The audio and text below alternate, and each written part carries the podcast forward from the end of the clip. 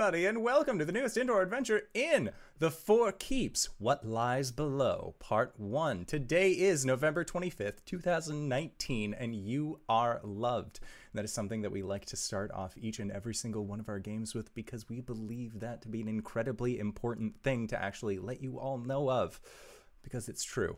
We love you and we appreciate you. And if you are interested in hearing that message a bit more often, consider going to youtube.com slash indoor adventures to check out our VODs, or go to anywhere where podcasts are available. You can check us out under the same name. Uh, we also have a merch store up right now, so if you go to bit.ly slash merch indoor, it will take you to our Teespring, where we still have an incredibly limited selection of merch because apparently they don't want me to connect my PayPal, and I don't know why, so I'm sorry.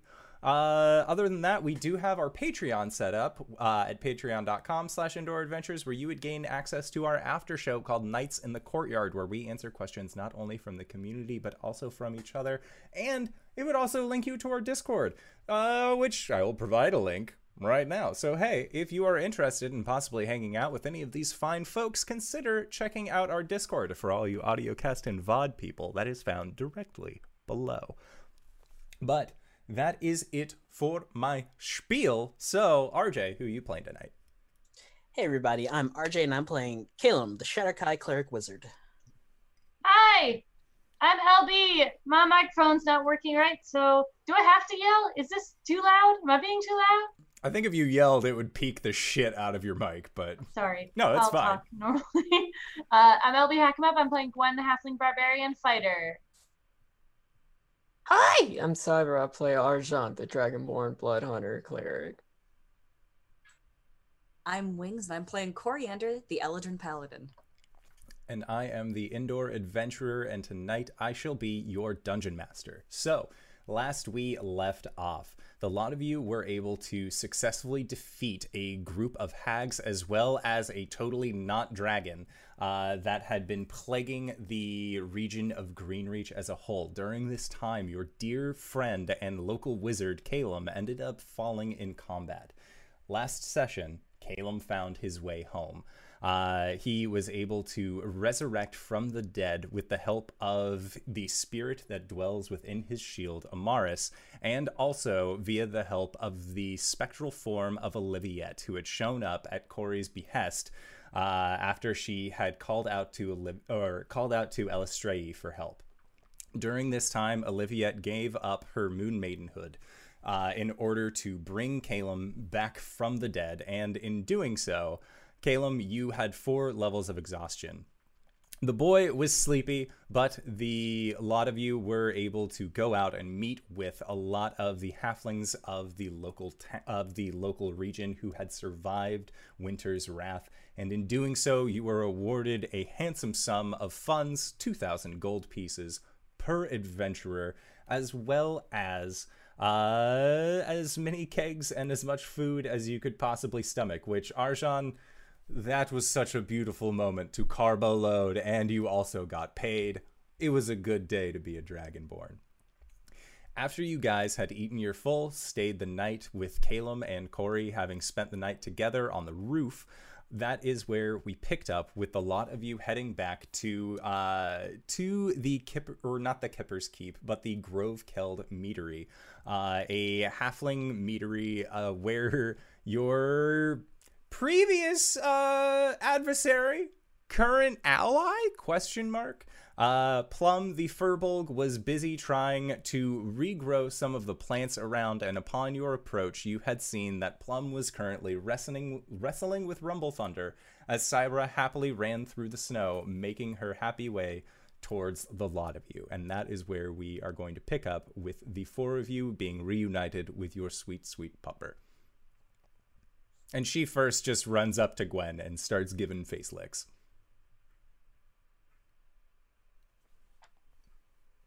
Uh, oh. Now we can't hear you at all. So Gwen is feeling happy at this point, I am going to assume, because she got to reunite with the pupper. Yeah. Yes. And Cybra is just oh so happy at these scritches. She has been you aren't sure how long you've been gone, Corey. You were able to put together that you were stuck within the tree for about four days. Uh, so this is the first time. This is the first time that Cybra has been separated from you for an extended period of time, and this is also the first time that she has had scritches from not Plum in a significant stretch. So she's very happy during this point. But what are the four of you doing? As Plum sort of writes himself and uh, just kind of waves at the lot of you. What's that? Hey, Well, uh, honestly, I didn't think that you guys were going to be coming back and you had sort of just left all these critters with me, but, uh, they seem pretty happy to see you back, except this one. What is, what is the matter? And Rumble Thunder, your, uh, Auroch steed, just, hmm, and goes over and just begins eating some of the plants that it looks like Plum has been struggling to grow out of the local area. Uh, Corey's gonna do the horse girl thing. She's gonna walk up to Rumble Thunder um, and kind of grab her forcefully by the horn and uh, get really close to her and basically ask her what's what the deal is. Okay. Uh, and Rumble Thunder explains in the Horse Girl uh, style of feeling that she has not been getting her proper amount of scritches, Oh, and the no. scritches that she has has received are not up to her standards. Oh, that's the worst. Um, Corey will. Um, do we have brushes or anything for Rumble Thunder? Like, back in the cart. Ah, We're gonna need to pick that up. Uh, right. Anybody remember where we left it? Corey will tell her to be patient. Rumble Thunder just nods. It understands. Doesn't like it, but it understands. All right. Can we try to backtrack to our cart and retrieve our stuff? Yes. Make a set of survival checks. I swear to God, these hags have been breaking my shit. They got to the cart too. They did get to the cart. One of the snowmen like obliterated it. It's. So uh, it, it's been a brand new day, right? Yes. Okay. 10 on the blood die and a 2 on the survival check plus 2, 4. Okay. Everything looks different. It's not covered in snow. It's still covered in snow, but it's like the snow glare of midday. So it's just brighter than all hell. And because it's been snowing for a while, there aren't footprints or any other kind of tracks that you had made previously that you could follow. So yeah, Argent, you are having a difficult time trying to navigate yourself back to the cart. Would anybody else like to make a survival check? Uh, before we had left, I'm gonna resummon Seb. Okay. And when you resummon Seb, uh, Seb looks up at you. Found one. I no longer like this white material surrounding us. Haha. Oh no, I'm I'm so sorry. That was not the best time to. It's really all not that bad. I did not think I would reappear. You know, for a moment there, I didn't think you would reappear either. But hey, welcome back to Prime Material. And looks around. It's gonna melt eventually. What is melting? Um, he's going to pick up some snow. Could I use thaumaturgy to heat my hand to make it melt? I'll say yeah. and, And- I'll show him. Seb looks at it and then looks out at the lands around you. It must all melt. and then you see him hop down and he puts two little wooden hands on the snow and just begins to try and will it to melt like he has seen you do. Ah, it's not a I was gonna say, can I use thaumaturgy through him to make it melt? But that's not a self spell. And that, children, is how spring came. I got an 18 on my survival check. Gwen, your survival checks while within Green Reach have been on point, and you remember exactly where you ended up leaving your cart.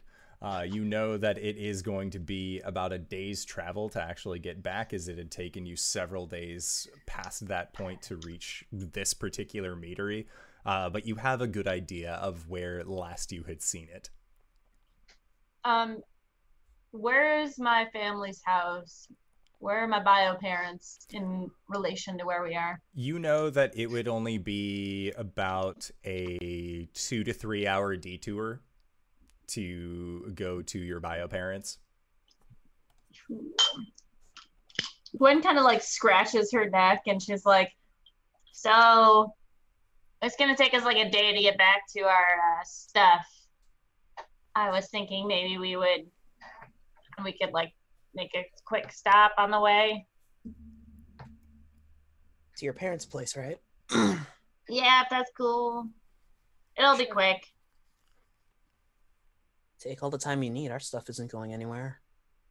Uh, have you met halflings? Quite a few. They were really nice. Standing behind Gwen, just looking absolutely elated. And if Gwen turns around, Corey tries to look like, you know, tries to play it cool. That would be a long way for her to look up. she doesn't usually look at people. She usually looks at their knees. Just slides in from off screen. Just Yeah. um, uh, what about um, uh, Philip's parents? Are they? They're not close, right? They are not close. To Yeah. go and see Philip's family would be, at least in this weather, about another day and a half. oh, Yeah, thought no. you meant a Plus, they're in the. they're still in the burrows, aren't they? They were within the burrows, but now that everything has kind of been cleared off, uh, the Spice Bottoms are actually one of the few primary families that are left intact enough to actually lead these halflings to at least a recovery state. Okay. Um. Well, I guess let's get walking then. Okay. Uh, so you end up uh, parting with Plum, who is honestly a little glad to see the lot of you go, especially with the Auroch leaving, because now he can focus uh, on trying to, well, grow things again Uh. without a large, uh, a large cattle-like beast potentially eating the greenery. Before we leave, I'm gonna hand Plum a javelin, saying, uh, "It's no glaive, but it's something to keep you safe." Uh, oh, oh, uh, well, thank you. I promise I won't use it on you or your friends. I will hold you to that promise. I hope you do, because I really don't want to. You've all been incredibly nice to me. Oh, and um, when you make it back to the Hollow Locks, tell your friends we said hey. Oh, I will. I'm sure they'll really appreciate that. Furbolgs are so fucking weird. Thank you. So Bye. Caleb, Caleb's bean leg died and fell off, right? It's true. Mm-hmm. Would I be able to use plant growth to make it come back to life? His leg. Yeah. Sure. What do you what do you expect to get out of the regrowth leg? I don't know. I just kind of want to leave it here. I just want to plant it and leave it. Okay. Yeah. So yeah, you do that. You plant Calum's weird bean leg into the ground next to the meadery where Plum was. You cast plant growth upon it, and you see that it goes from being incredibly withered to actually being uh, much more full of life again. And you can see that the roots that had originally kind of latched on to Calum, uh, the way that you have placed it within the ground, they have now latched onto the earth beneath and are in the process of beginning to gain nutrients again. It does sort of look like a periscope uh, because of the foot ending. Uh, and that's sort of uh, it's a little withered, but you're fairly certain that as time goes by, it'll straighten itself out, or there will just be a giant foot growing in the middle of Greenreach. Rumble Thunder starts walking towards it to get take a munch off of it, and she just like puts a hand on Rumble Thunder's face and pushes it away. If A an grim Auroch reminder. could roll their eyes, they would. of course they can. Ah, Let this serve as a grim reminder of what was lost. it's a metaphor. That which is dead is brought back to life. Uh, okay. All right. So the lot of you begin making your way towards uh, towards Gwen's family home. Is there anything that you would like to, uh, any conversations that you would like to have along the way? Anything that you would like to do as you make your way towards this area? Uh, Gwen's gonna kind of keep back while telling everyone what to, where to go. Um, but she'll she just wants to keep eyes on everyone. It's very easy at this point. Uh, Calum, you are still feeling incredibly exhausted. Uh, are you going to be riding on Rumble Thunder? If she allows me to, Calum is just draped across her back. Corey tells Rumble Thunder to behave. Calum weighs like a buck fifty soaking wet, so Rumble Thunder doesn't even notice the fact that you have been slumped over her back. She does notice that every now and again there is a scritch at her side. But it's in the good scritchy place. Uh, Good and for the rest of you, you all see uh, this little wooden Shadar Kai sitting at the base of Rumble Thunder's neck with two wooden hands extending out, holding onto either side of the horns. And Seb just seems to be enjoying this ride. Gwen leans over to Corey. We're still concerned about that thing, right? Fine sense. Okay. Uh divine sense. There is a little bit of fey. About the same amount of fey as would come from either you or Calum. Perhaps a little? I don't know. It seems harmless. Mm-hmm. Hmm. It came. Oh no, it was there before he died, right? Yes. Yeah. It was there very briefly, and then it got iced by a dragon, and then it got brought back. Oh my God, Rocco's having a dream. If Calum summoned it, then it can't be all bad, right? Uh, remember when he brought someone back from the dead? She wasn't there for that. Oh, uh, yeah. So Caleb brought someone back from the dead once. Oh no, he told me about that. He had he had a bit of an existential crisis over it. Yeah. So I'm just saying. All right, fair enough. It's not undead though. Yeah, I don't trust it. Okay, it's good to be cautious. Yeah, I'm just protective of my boy. Calum slumps off Rumble Thunder and hits the ground. Ow. Oh, t- come on, Caleb. Archon just- just Yeah, exactly. Just pick it back up like a wet sack and just Okay. And this goes on for, again, several hours. At this point, you are nearing the early evening. Uh, the sun is beginning to set. And Gwen, you begin to find yourself on familiar roads. Roads that you never thought that you would travel on again, let alone roads that you would be wanting to travel on again. You always thought that if you were coming back, it was going to be kicking and screaming, but at this point, the only one that you feel is forcing yourself to keep stepping forward is yourself. Yeah. And Gwen gets a little stiff. and as the four of you make your way around a small bend, you can see tucked away on the side of this road in between a set of trees is a small halfling sized hut. You can see that there is a window on either side of what looks to be a almost circular style door that has lights coming from within, and you can see that there is smoke coming from a chimney on the inside, and it smells like somebody is cooking something delicious on the inside. And that isn't to say that comparatively it is delicious. You have been fed the finest foods that halflings can muster given these times, but this smells fresh. This smells like it is being made specifically for today and isn't just the remnants of what they could scavenge. Cool. Gwen like takes two steps towards it, stops. She feels a hand on her head as Caleb reaches over and just like taps it lightly. You can all hear the sound of wood being chopped from behind. Oh. Okay. All right. All right. This will be quick. Should be quick. Uh, Gwen makes her way through the gate into the backyard.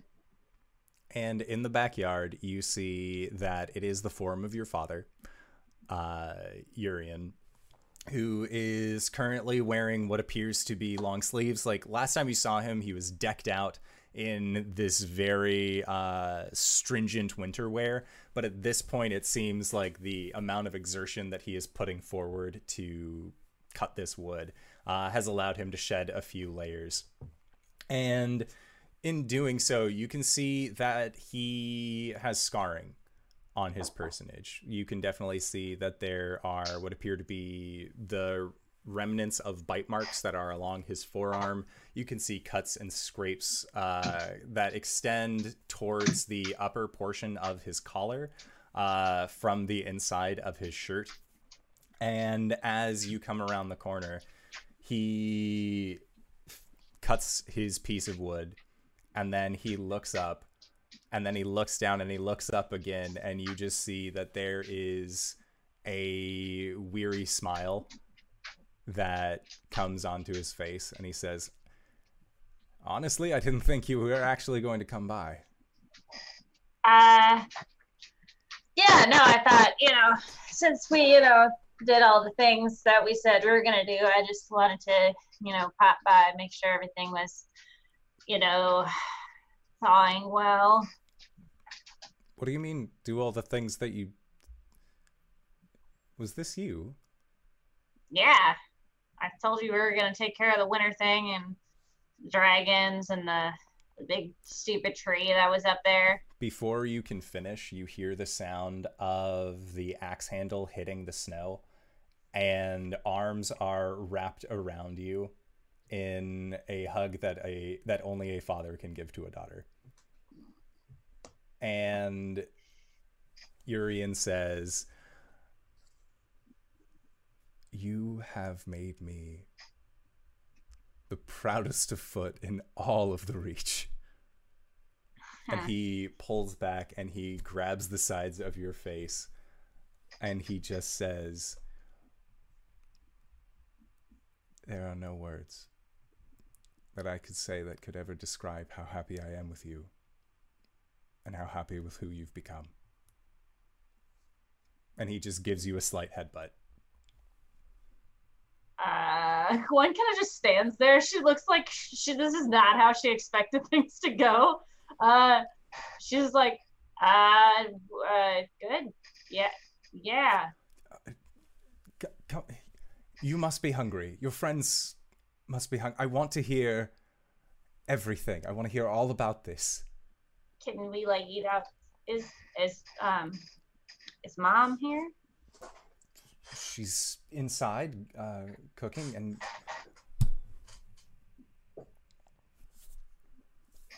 he's going to be so happy. Oh boy. And at that, uh, Urian calls out, "Songbird, Songbird, we have a visitor!" And you hear, "Who?" And then, uh, just, just bring Owain. Bring Owain, you'll never believe it. And there is a pause, and from the front of the house, the uh, three of you, Caleb, Corey, and Argent, see a halfling woman uh, as the door opens. She has sandy blonde hair, the same color that Gwen's is, and whereas Urian had very emerald green eyes, you can see that uh, this woman who has been identified as Songbird has very deep brown eyes. And you're guessing that that's where Gwen's hazel possibly came from, is just a mix of these two. And you see that there is a halfling with her. And this halfling rests in a crudely made wooden chair that seems to have wheels along the sides of it.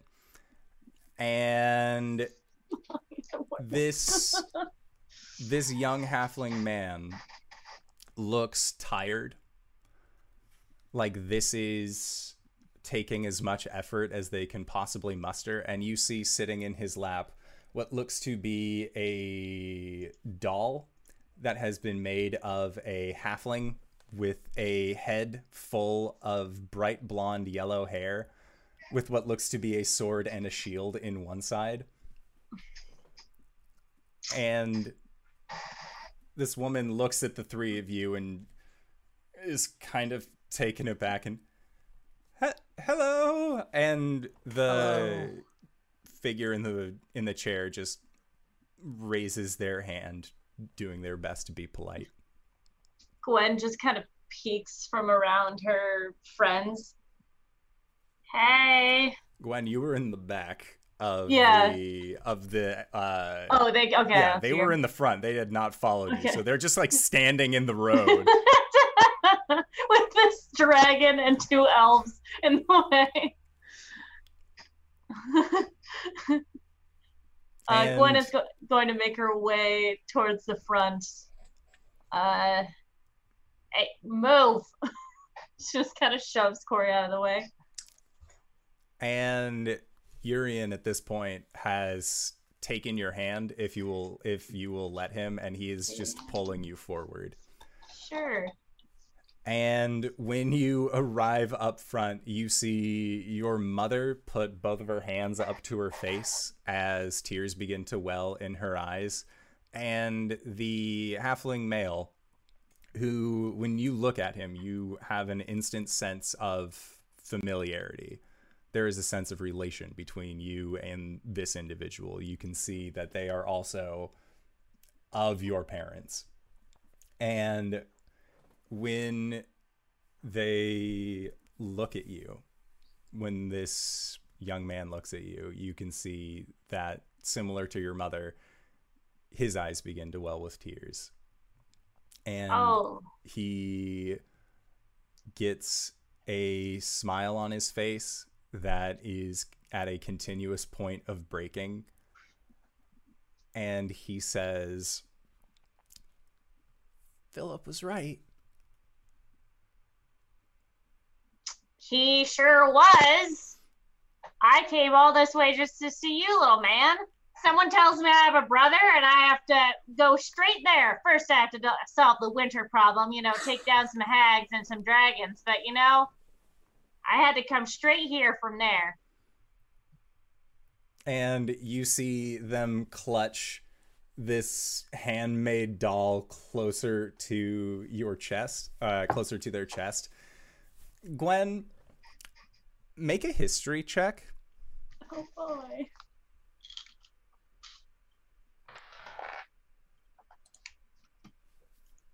History. Oh, that's a minus one. That's a eight. okay. You recall nothing extra about this situation. uh, but at that point, uh, Urian says, uh, "Where are my manners? Uh, I'm. Have we been introduced? No, it was kind of quick when we when we came the first time. Uh, these well, are my friends. This is Corey. Hello. This is Caleb.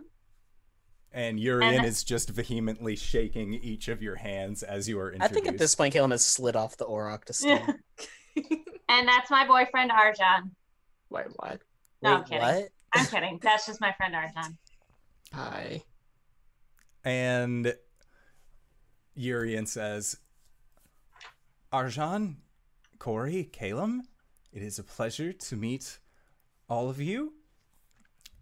This is my beautiful songbird, Morgan, and this is our son, Owain.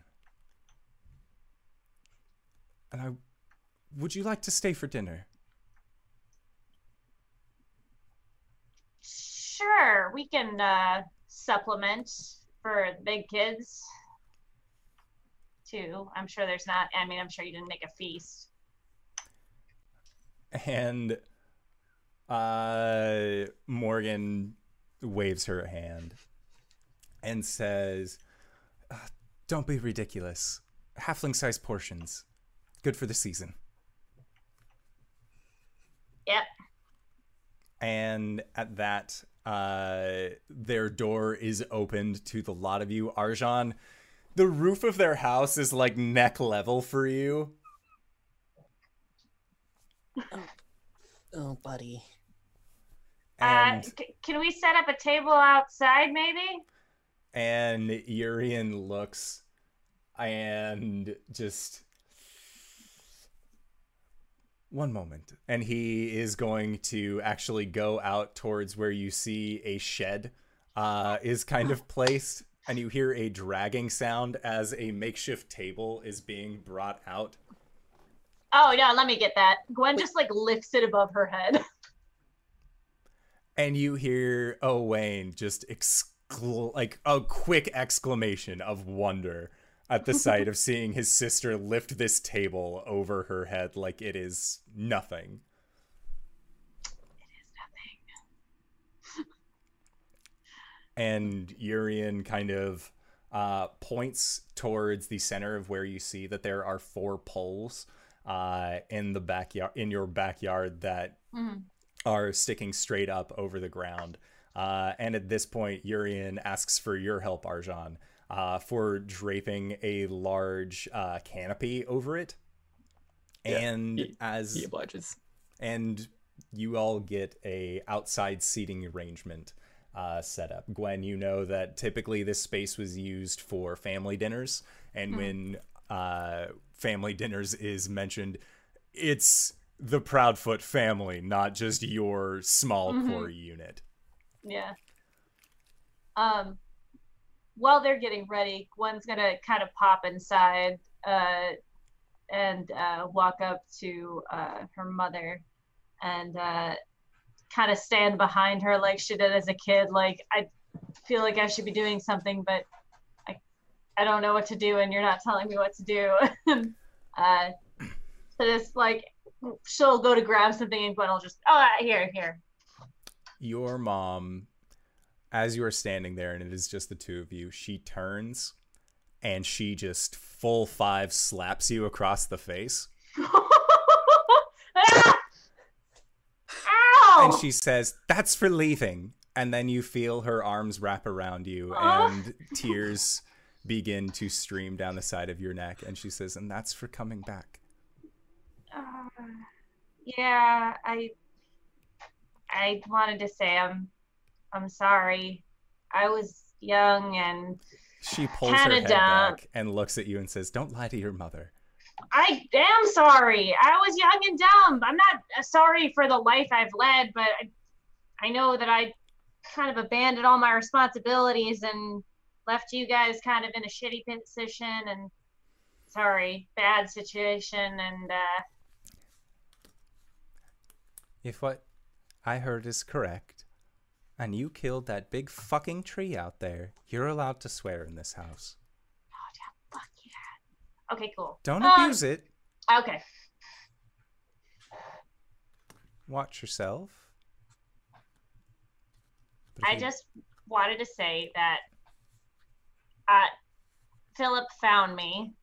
Um, I mean, there's a lot of story to tell, but basically, I just want to let you know that as far as the whole marriage thing goes, I'm still okay with doing that if it'll help you guys. And when you say that Philip went out, uh, she shakes her head and you hear a slight chuckle and she says, Stupid boy. Always running Yeah. off, getting himself into more trouble than he knows what to do with. Yeah, I feel like 95% of that was my fault. Like in our lives. If you want to marry that boy, I'm all right with it. And I understand. But after everything that Greenreach has been going through, I don't know if it'll be necessary.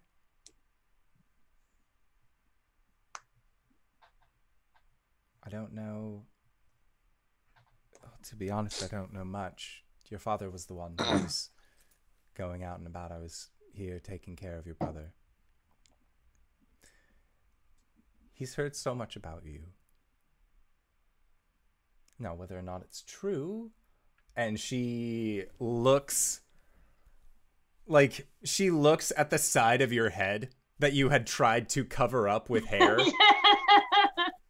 and she can see like the trails of tattoos coming up from your back onto your neck. hmm Whether or not these tales were true or not remains to be seen. But the fact that you came back, the fact that you rescued all of us, do what you want. Because I can see now you're making the best decisions that you can for yourself.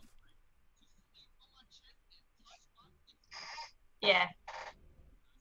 Well, well, uh, yeah, I guess I'm trying. There's a lot of nonsense that's going on right now. I there's a lot of dangers out there that are bigger than what's going on here. So I think my place is out there fighting those because I can. And she turns her back to you at this point and continues stirring the pot. Uh, so that way the bottom layer doesn't seem to burn. Uh-huh. Uh, and she says, Well, I'm thankful that you decided to stop by and I could see the daughter that you became, the strong woman that you became.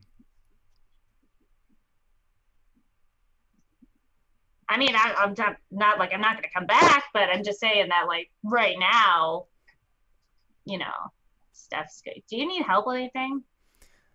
And she motions towards where you kept the kept the plates. She said, uh-huh. "Everyone's going to need bowls and a spoon.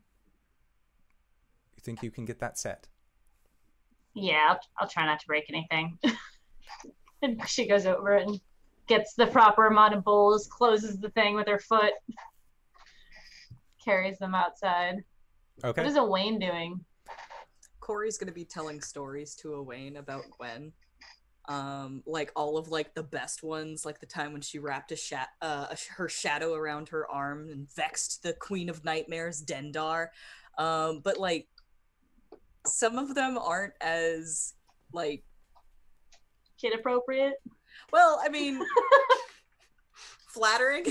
She also tells her the story about uh, how she got like beaten to a pulp by a cyclops. But I totally would have died if she wasn't there. And like, uh, just like you know, they're, they're Yeah. interspersed. You know, Yeah. not all of them are flattering. Gwen, Gwen just like is behind him, like, fuck, man, come on, you know how much shit. Uh, when it's like you're passing by with bowls behind Uh-huh. Corey when you hear this, just like it's Corey looking at Owain can see you. Just what the hell? like exactly. She uh she puts the bowls down and then she she turns to him and she's like, "You want to see something really cool? and he just quickly nods. All right, big lets guy. out a little cough. All right, big guy, time to work." And she like smacks her hand in her fist and she rages. so that uh, Gray Skull comes out behind her, and then she starts to flex. As she's doing that, Caleb walks behind her and taps her like in the square of the back and casts fly. Oh no! so she's flexing, like two condor wings come. No! Oh. two condor wings just pop out. Owain is shocked, horrified, and awestruck at his sister, at this figure, and mouth is just open, trying to form words, but cannot. Yeah, so uh eat your kale. I mean, technically, this is the first time that like Coriander's seen him cast fly on anyone but himself, so she's looking just as gobsmacked. she can grow wings now. They're so beautiful. All right. Now that I've built up an appetite, peace out, buddy. She gives herself a high five, which makes him give her a high five. They mastered it. And Grayskull definitely gives the high five back and looks over at uh looks over towards Owain and you can just see the final like eat your vegetables. But like you're the only one who can hear that Gwen. Uh yeah. And then she'll uh go back to him and kind of like lean like maybe she'll sit on a bench by him and uh, start chatting with him about what he's been up to. What's school like? There's no school. He probably gets taught at home, but. what are you doing? Studies. Okay. No, that's Corey. All right. Talks about how sick his ride is. When you bring that up, you also notice that the some of the mechanisms on this chair are broken. It doesn't Oh. look like it was able to hold up throughout the extended winter that you had. Uh-huh. And Oh. he seems very tired pretty much Oh. all the time. Um, and when you're talking to him about what he's been up to, he explains that he has read all of the books that Philip has brought by. Um, he loves history. He especially loves history of anything outside of Greenreach because it all seems so fantastical and wonderful to him.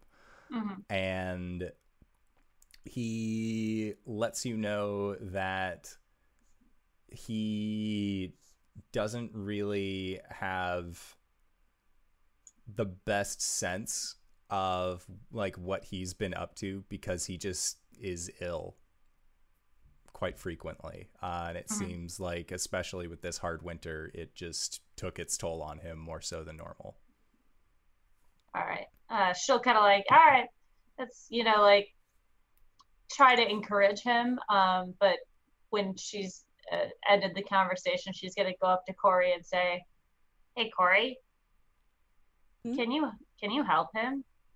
Like, I, I don't know what's going on, but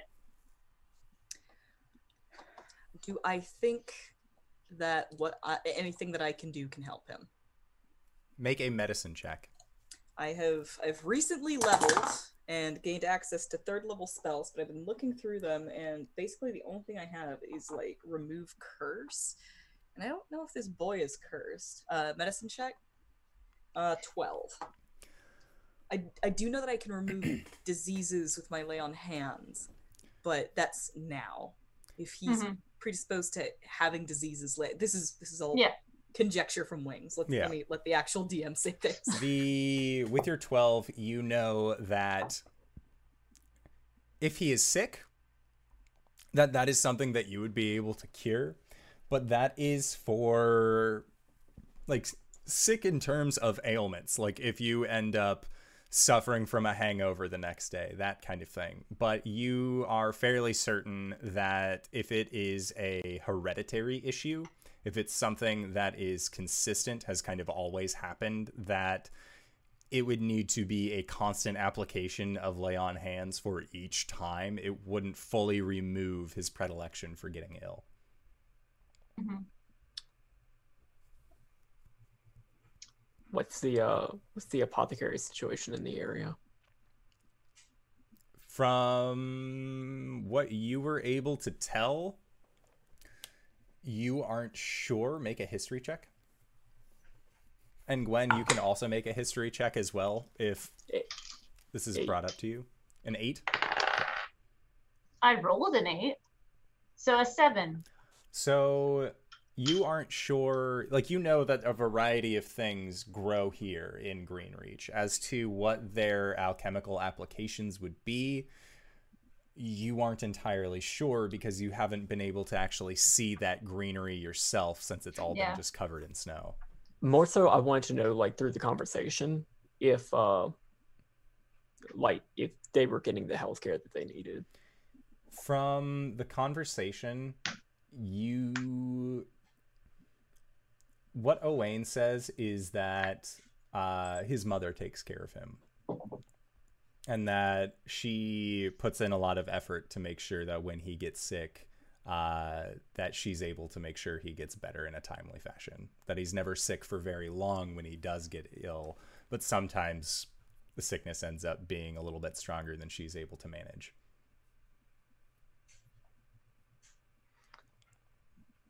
Five hit points for like to like assuage any like symptoms he's having right now uh, with the understanding that it will be temporary Okay. He no longer has a little cough. hey, Caleb, Hey, you're good with like things, right? sure. His wheelchair's kind of jacked. Sh- Oh, yeah, I can. Um, he will spend some time casting mending on the wheelchair to mend the broken pieces. I'll help him with that. Okay. And as the two of you are casting mending, Seb is just at the edge of this wheelchair looking over uh Owain's lap at the Gwen doll uh that she Which is has. like the size of. and he just is like looks back towards you, Calum, looks at the doll, looks back towards you. Will you make this one speak as well? Found one. Haha. Uh, I don't have that capacity at the moment, but when I do, maybe.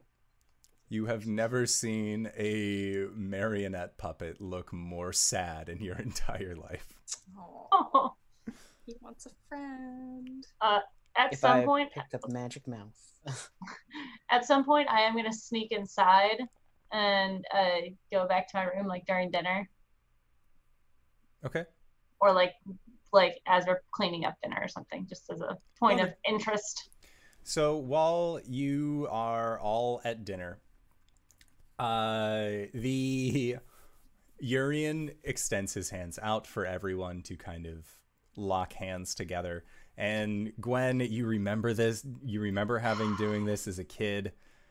It makes you a little uncomfortable now, but like, I can still do the chant. yep. It's lodged in my memory. And together, uh, Ray Urian reaches out and takes Owain's hand with one arm and then like reaches with the other and then just looks a little disappointed Oh, oh! I'm gonna put my hand on Corey's shoulder. grateful nod The prayer that is said is in Halfling. Uh, and Gwen, you know that it is to uh, what your father always called the Great Badger who watches over us all. oh my god. Okay. As in the Halfling pantheon, there is Yeah. a badger. Yeah. you just don't hear it referred to like that very often, do you? Yes. Uh, so, Yeah. And Gwen ends it with the thing she always ends it with, which is, "And may his stripes keep us safe in the end." and then they all She like laughs to herself. and they all nod and and exclaim in agreement at this. Corey, Calum, and Arjan, is this, is this some weird cult shit? Like, what is going on? I know what this is. I've prayed before. Prayed before. And technically in D&D, everything's weird cult shit. That is true. That is true. Birthdays are weird cult shit. This is true. We have a Uh, strange yeah, cultist Gwen will tell the in our story of how they all met, Aw. Okay. and uh, and the fact that none of them had had a birthday before, which was insane to Gwen, and I'm sure her parents think the same. Oh, all of them are just the most befuddled at the fact Mhm. that, like, what do you mean you don't celebrate birthdays? What do you do when you get a year older? Like Have elves, ex- I mean, you, your lot are going to live forever. Think about the number of birthdays you're going to have. That's so much All the parties? celebration. Mhm. Honestly, we I don't know when I was born, so Yeah, that's my problem. I didn't even know that a year existed until about a year ago. we're not from round here. And and that's why Urian I'm the leader. Urian nods and just says, I can tell. Uh, and as you are all dealt out a uh, this serving of of this nice warm soup, you can see that it's actually more of a stew. Uh, it's much heartier, and there actually seems to be fresher meat chunks in it. Uh, Gwen, from your understanding with uh, from your conversation with Owain, you learned that during the during your absence, after you left, uh, your father resigned to do his best to defend the Reach, and actually joined with a group of Halfling Rangers and learned the lay of the land as best he could in case anything like the Goliaths coming back ever happened again. This time he wouldn't lose his daughter to them. And so Oh yeah, she'll explain that she didn't get kidnapped. I don't think they know that. I think they know that. you explained to your mom that you didn't Yeah. that you didn't get kidnapped. You blatantly said you ran away. Okay, good. And your father also That's what the slappies was for. Yeah. Um, at some point during dinner, Caleb's going to kneel next to Owain, and he's going to pull out a small jar and say, "Um, I'm gonna try something," and he will dip his finger in and like just dab like the bridge of his nose with the Like the ointment. the ointment. Slip, slap, slop. Okay. And you can see that he does indeed look a little bit better at the application of this. And as he conti- as you all continue to enjoy this stew, you actually see that there is a light that returns to Owain that wasn't necessarily there before. His cheeks get a little bit rosier, his skin becomes a little bit more flush, and you all gain the benefits of a lesser restoration spell from the soup. Nice. Dang, Sweet. fucking. Oh Does Home that cure cooking, exhaustion? baby. Right? That's what you get from mom's cooking. Probably not. I don't think it does. No, it's Come a on. greater restoration to cure It's greater, exhaustion. Uh, uh, I'm going to hand the ointment over to um, Owain's mother. If he gets particularly ill, this should alleviate anything And that comes his way. she nods and gives you a very heartfelt thanks.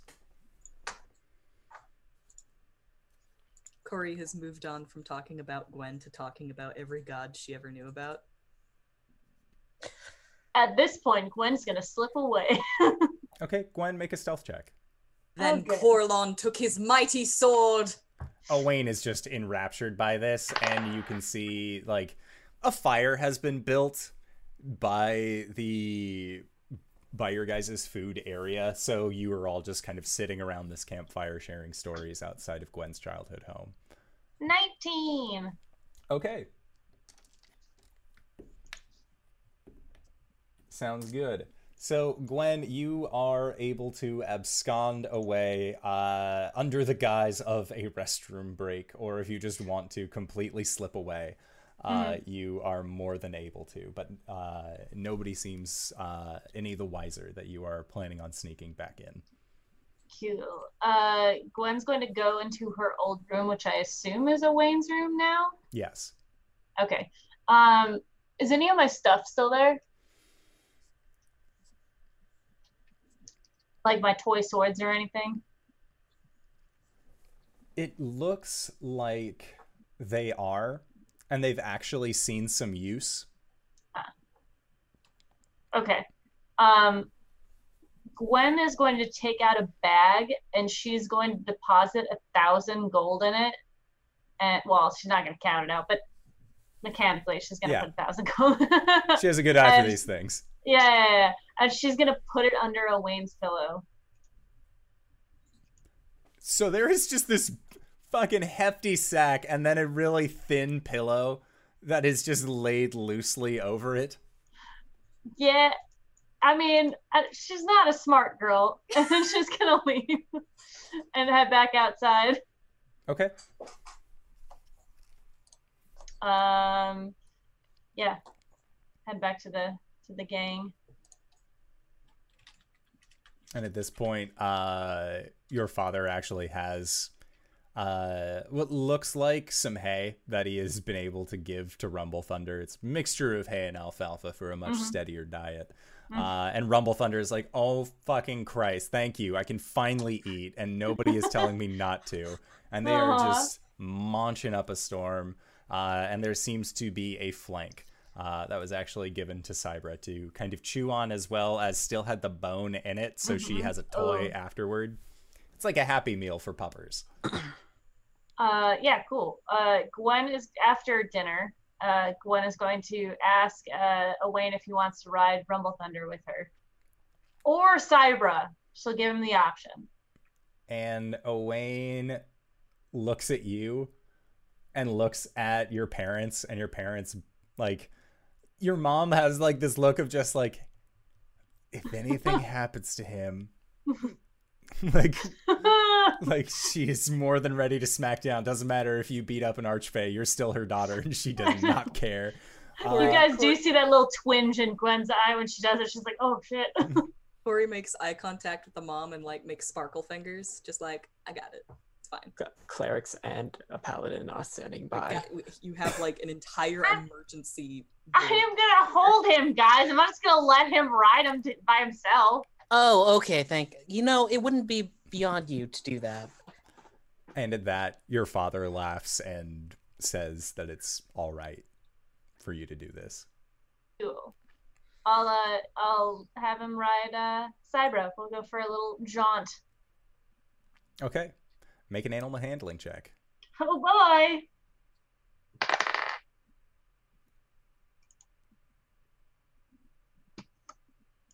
That's four. So, Gwen, Do I get it at advantage because she's happy because she had a bone? she has she's used to carrying one creature on her back. Now she has to try and romp while carrying two creatures on her back. She is still a wolf. She is not a big pack animal. And as you are running, like as you're going, it isn't either of you fall off, but Cybra just trips, like not used to the amount of weight, and so all three of you go tumbling into the snow. I cast Featherfall. It doesn't matter how far they are. They were like right at snowbank level, like they Uh, were never at any real Yeah. risk of falling. Okay. Okay. Yeah, Gwen just rolls with him. She and protects Owain him and is with- just laughing. And she's gonna lift him above her head and put him on her shoulders and start walking back. And at this, Urian gets a gleam in his eye, and he comes over to you, Corey, and says, uh, uh, "Miss Corey, uh, could I possibly use your shield?" Absolutely. She'll just pass it to him. And he takes the shield and he goes into the shed. And you hear some rummaging around. And when he comes back out, he has rope with him. And he quickly ties uh, a harness around Rumble Thunder and then extends two lengths of the rope back and sets them by the shield. and says uh, he motions for you, Gwen, to sit on the shield, and then Mhm. uh, together he and Morgan set Owain in your lap while you hold on to these reins, Mhm. uh, and looks at you again, Corey, and says, "How fast does it go?" Corey just gives him a look, and then she'll mount up onto Rumble Thunder. Okay. And Corey, you take off on Rumble Thunder. And Gwen, thankfully, you are strong and you have wrapped these cords around your arms. But Rumble Thunder takes you and your brother sledding on Corey's shield. Gwen does say, "Oh shit!" Mm-hmm. as they're going. They're, Sorry, sorry. Earmuffs. And Owain is just laughing. This is unbridled, the unbridled joy of a young adult. of a youngin. He's still. I mean, he's still a kid. He's ten, right? Yeah. Yeah, he's still a kid. And he's loving every minute of this. Yeah. And she's gonna start talking to him about like she's well, she's yelling over the sound of the snow and stuff. She's like, "All right, when Philip gets back, this is what you need to do." And she's going to leave instructions for him. Okay. Uh make a persuasion check. He's 10, so giving him a list of more than like one instruction might be hard. It's a two. I don't know what my thing is, but it's a two. He is just nodding saying uh-huh and in the midst of his just child giddiness. Okay, okay. And you all continue about doing this until Rumble Thunder gets relatively tired after about 20 minutes. It's been a long day for an Auroch having carried Calum. He wasn't Yeah. very heavy, but she likes to she likes to be begrudging. Well, uh, is it getting late? At this point it is getting late. The sun is down. It is night and your your family has pulled out hot cider. Oh, at this point. They've kind of warmed it specifically for this, and you can see that they actually had uh, some dried cinnamon stalks that they have put into the cider as well to kind of help uh, make the flavor a little bit more bearable. That's so sweet. Are we staying the night or are we leaving after this? I think we need. We have places we have to go, right? Cool. Uh, so just one more thing before we leave. Can I get the family to stand together, please? Gwen like Gwen does it when you say that. She she is standing next to you, and then when they get together, she just like I push her. oh shit, like she she doesn't think to join them. Not that she's not doesn't want to, but so she'll kind of stand awkwardly next to them, smiling. You see, Seb is making his way towards the group. He doesn't understand. No, Se- Seb, back here, please. And there's a moment of recognition, turns and quickly comes back. Uh, he pulls out a small glass ball and cups it in his hands, and he aims it just a little bit, and casts portrait. And then once it's done, he'll hand it to uh, Urian. And Urian will look down at the portrait that he's been given of his family reunited. And he looks up at you and, with tears welling in his eyes, just says, Thank you. And then he gives you a very large dad hug. As large a dad hug as a halfling can to a Shadar-kai. That's another dad collected. Nice. Gotta catch 'em all. no, uh, it's no problem at all. Um, we've gotten really fond of Gwen, and she, as much trouble as she gets us into, she gets us out of a lot more. Goliath camp. Fair enough. So it's been like, you know, 20 years since the Goliaths have been here. Wondering if maybe you guys would want like a trade route with them because they travel a lot and they can get you guys meat I know winters are hard up here. They won't do what they did before. And That would be in charge. and all like your mother just like shakes her head and blinks very quickly and like in charge like what the fuck are you talking about and your dad just i uh uh uh Gwen Proudfoot, chieftain of Goliaths. You know we don't speak for all of i can talk Yeah. to them Yeah. I can yeah. bring it up at the next council meeting, which will honestly probably be pretty soon. Mhm. Um, uh, Yeah, just think about. I mean, I think it'd be good for you. I, not that you know. I just they're out there hunting big game, and I think it'd be good. Well, if the one who saved Greenreach thinks that it's a good idea, I'm sure that that will hold a little bit more weight in the council. Yeah. We kind of we since we're under new management, things are going to be a little different. The whole, you know, I, I deterred them from coming up here again, but like I was a kid. Now I'm actually in charge, so I can tell them what to do.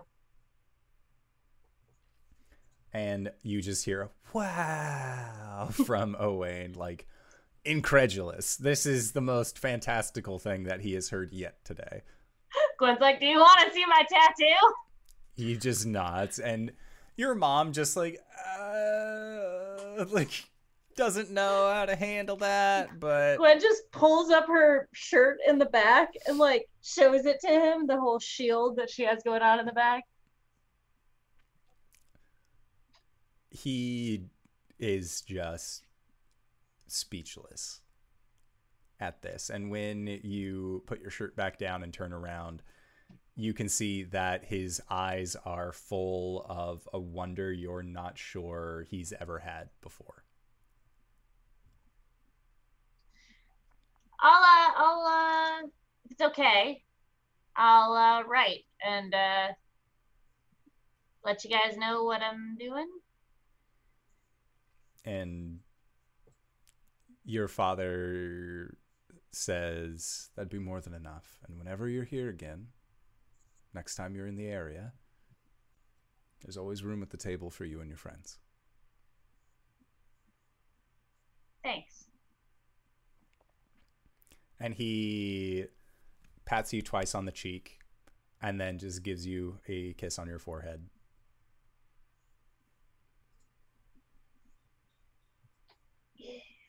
And your mom She'll gives hug you him. yeah. And your mom gives you a hug as well as the a lot of you begin your preparation to leave the Stompfoot family home. Uh and she'll get down on her knee uh in front of Owain and just say, All right, better eat your vegetables, listen to your parents. Because you know your big sister can come beat you up at any time, right? And he just nods like this is the mm-hmm. most truthful statement that has ever been uttered. All right, I know sometimes they can be jerks, but they're pretty cool. Your dad, like, like, he's like a vigilante, and like, like a green dude, like a green arrow, sort of like stalking in the night.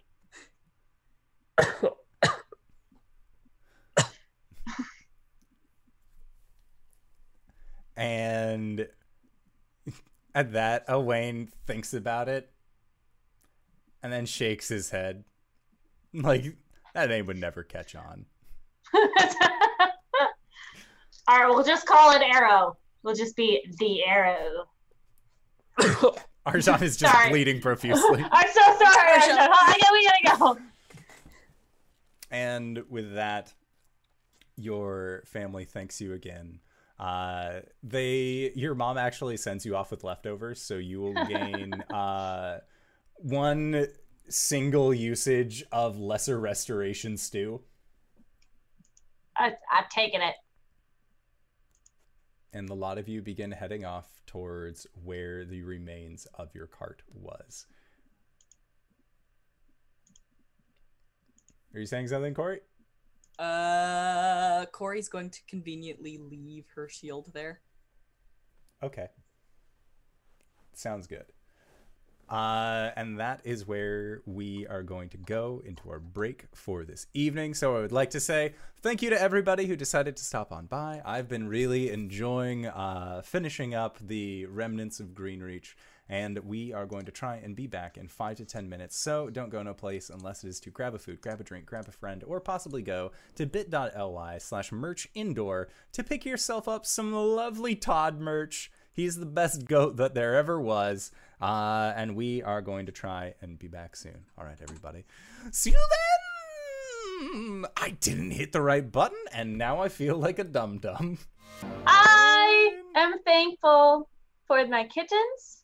I am thankful for my warm gloves. I am thankful for my friendships that I've made these past year and, and a few days and a few months.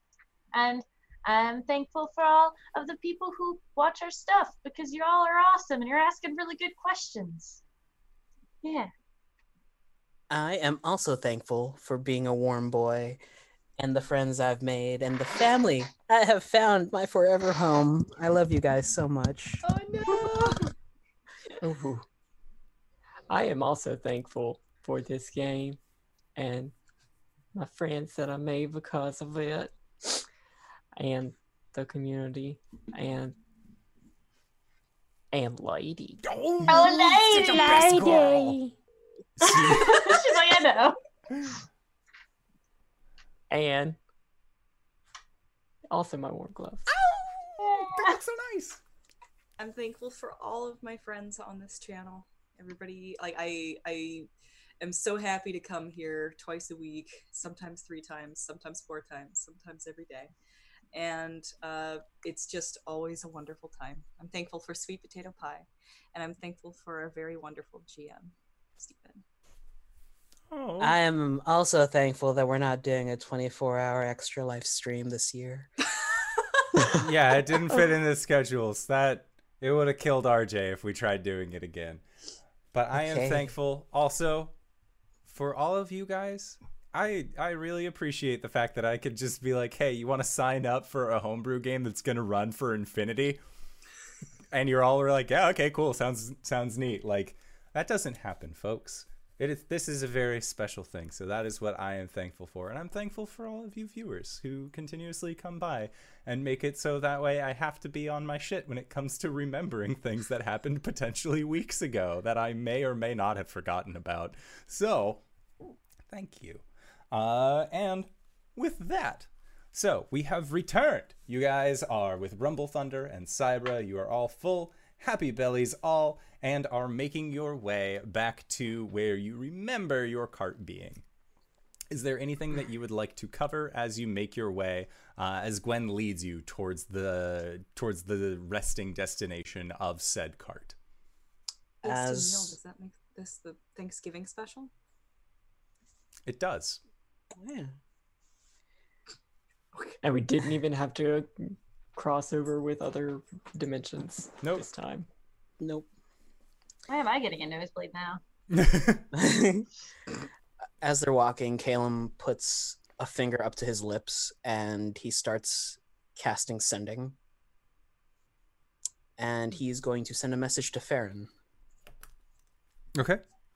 Uh, the message reads, uh, sa- he says, Farron, sorry couldn't make it to the tournament. Something came up. I'm fine. Miss all of you, Caleb, and sends it. And the message that you receive back is Caleb, you're already you're already so strong. Thank you for contacting me. I'll wait as long as I need to. Farron.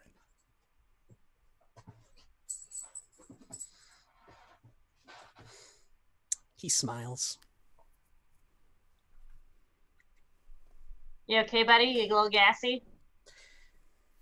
No, I. You know, it's just been a really good couple of days. Dying aside, I mean, I feel like today was good because we just walked and then we got really good food. The, I don't. I would not go as far to say the past couple of days were good. relatively speaking, it's been okay for me. Got to talk to Farron. Met my real dad. That was weird. I have a real dad. He turns to Argent and Gwen. Wow. Wait, you One told us this. Great, No, I told Corey this. Oh.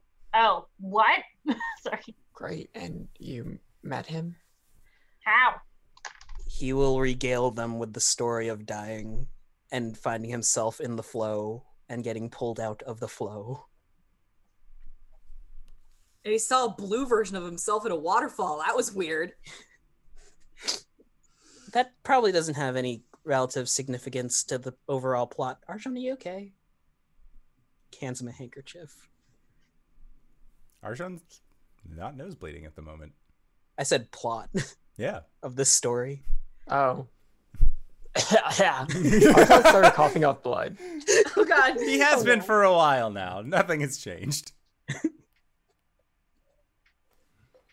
So did you guys enjoy your time in my uh, little town?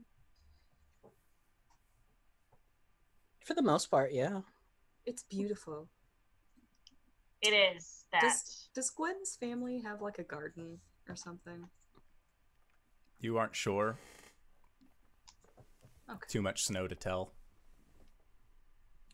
Do you have a garden? I mean, we did. We had a gardener. I don't think Oh. that's a thing anymore. He was fat and nosy. That's all I remember. He used to give me in trouble all the time. Was he dropping eaves? I don't know what that means, Caleb. Eavesdropping. Oh, I ain't dropping no eaves, Mr. Gandalf. I know what that means. Uh, yeah, everything was a lot smaller. Might I just remind you that I was only three years older than uh, Owain when I left?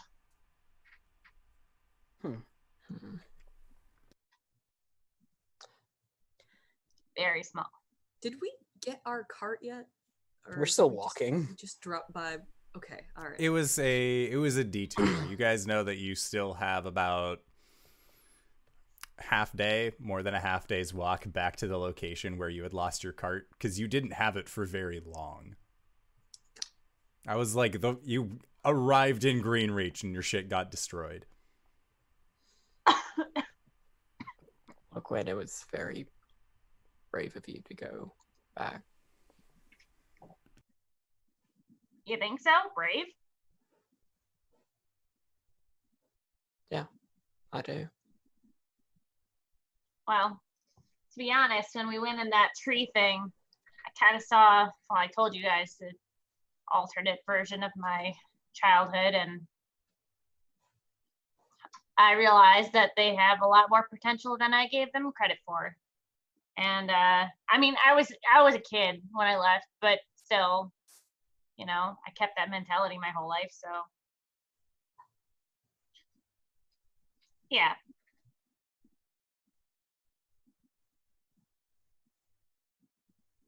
I dropped. I'm sorry, Argent. I dropped them a whole bunch of gold before I left. Okay. I mean, they probably need to rebuild. Good.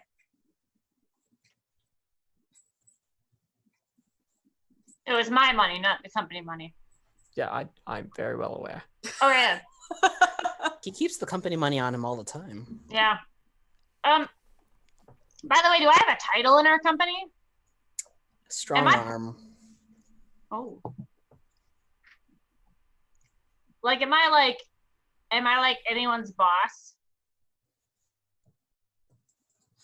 We- Between the four of us? No. tell her, tell her she's Philip's boss. Tell, tell her, tell her she's Philip's boss. Do it. No, I don't think so. Back. Sorry. All to right, get well, I've got a letter to write. Yes, I would like to know what my title is. You're what the title one. do you want? I don't. Hmm. Oh, I'll have to think about it. Oh, another title. Hmm. This is very serious business. As Calum Serious business indeed. as they're walking, Calum starts like smiling to himself. I don't see me in the company going uh, in the same direction in the future, so I'm gonna have to turn in my two weeks resignation here. You're gonna have to backfill from. Calum, make a make an insight check. A what? Insight check. Uh, Twenty-one. The company that you are aware of as the Four Keeps, there are no titles that are shared amongst the four of you. I know. It just. Yeah. I'm gonna let this. I'm just gonna let this ride as long as possible. It's banter as we're walking.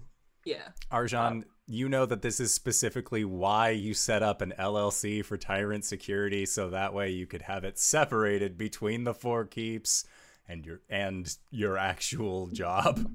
Mhm. I'm I'm more con- confused as to why everybody is asking about my mercenary company.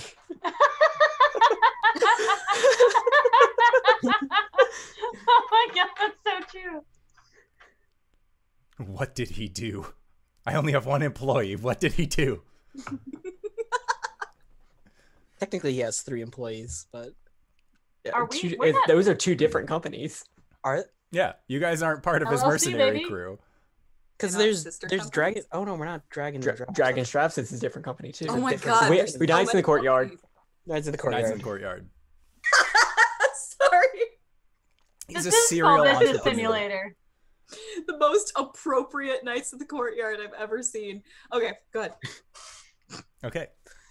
So, uh, you guys end up finding a decent spot to rest over this evening. As Argent, you are berated with questions about what positions your friends currently have within your company.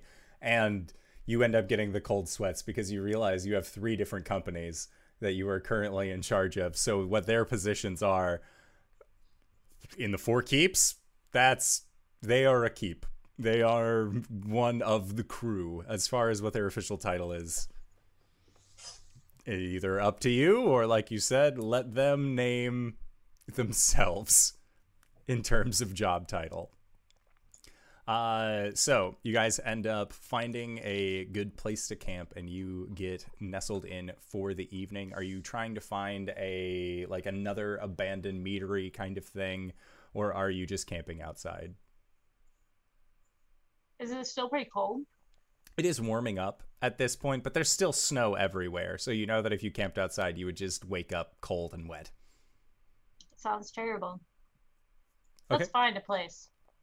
So you end up finding a place. It's really uh, a no issue. And even if they're at this point, you are encountering halflings that survived this whole encounter, and they are more than willing uh, to open their doors to you to end up letting you stay within whatever location will fit your incredibly tall, well built friend. Uh, as Argent, you are just not. This entire region is just not sized properly for you. But yes, you all managed to find a to find a good location to rest down at. Uh, so, is there anything that you all would like to do either over your rest or before slash after? Gwen. Uh, Gwen does want to talk to her tribe Okay, because it's been a while. it has been. All right. Um, I don't know if you want to do that as far as like how like we don't have to like role play it out unless there's something. Yeah. Um, or like how often she does it. I think it would be. I think she would do it once a or like twice a week Okay. in general. Yeah.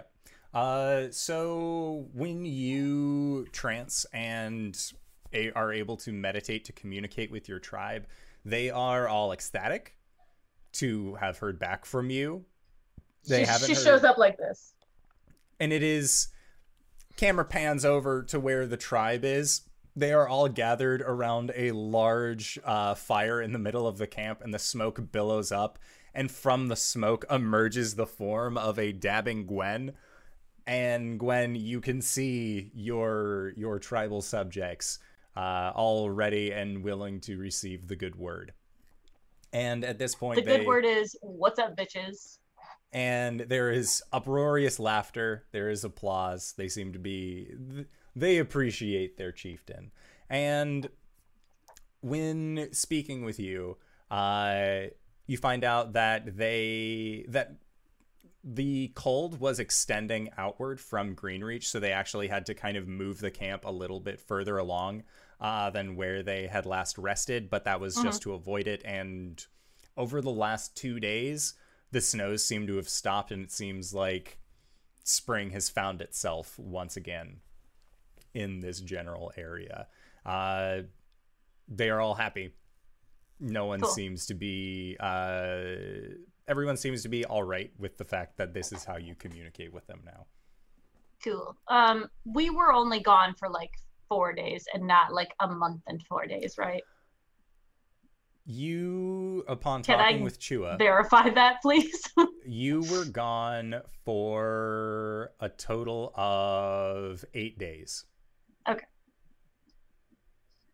Yeah, y- I would- from I would your from your mental count, uh-huh. you realize that you lost four days somewhere along Yeah. the way. Great. Uh, I guess I just took a really great nap or something. Uh, she'll just make sure everything's going okay. If there's any questions, uh, she said she's gonna let Chua know that uh, she's uh, talked to uh, some people about uh, extending trade north. that way, uh, we can get they can get certain things and they can get rid of certain things they don't need um, for the little people. Uh, she said not conf- nothing's confirmed yet, but I think that'd be a good idea to start thinking about it. Make a We can persuasion make a lot check. of money off of them. okay. It's not bad. Persuasion is a 15. No. Okay. And I'll say that you have advantage because you are their chieftain. It's pretty easy to make these kinds of like, hey, I think we should do this. Yeah. 15. Okay. Uh, so when you present this idea, uh, you see that this idea then creeps through the crowd, and a lot of them are. Some of them are nodding, others are like really confused. They're like, "Wait, what do you mean trade with the halflings? But like, we can just take stuff from them." hmm Uh, but then they realize that their chieftain is a halfling, and you see that some of them are on the fence, but most of them are in agreement. So you feel like if the halflings end up being okay with it, then the Goliaths, if they are okay with it as well, that this could be a mutually beneficial relationship between the two. Cool. Okay. That's all. Anybody else? I have a try and take on her spring form. Okay. Uh, Corey, you feel like you wouldn't be able to attempt a spring form until the next morning. Okay, that's fine. Um, whoever we're staying with has uh, probably has a garden or something. Um, Corey will, before she takes her long rest, uh, will sit in that garden and cast plant growth over eight hours, and uh, bless it with a bounty for the next year. Okay.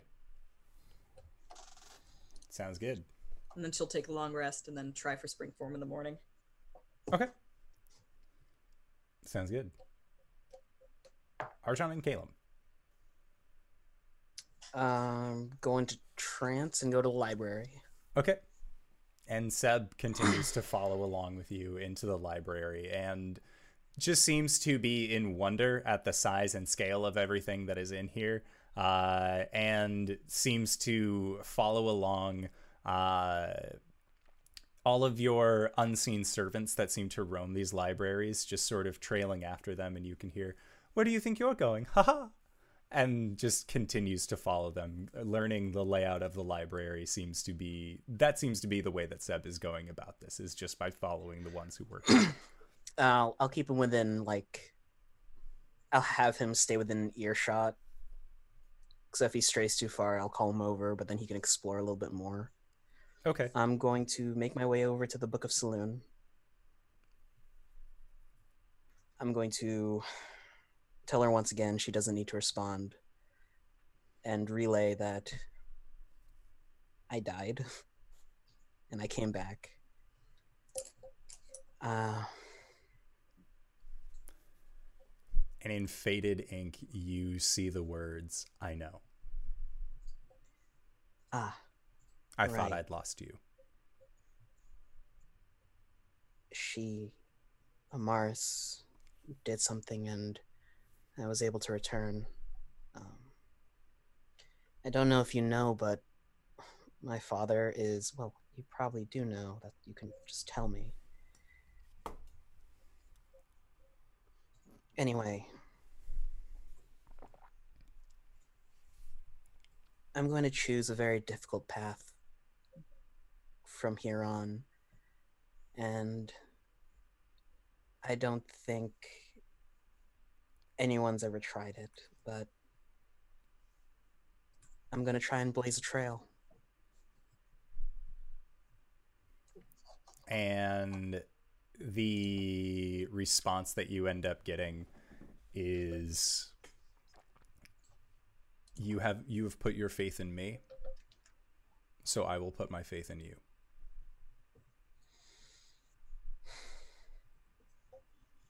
I will give her a quick prayer of healing.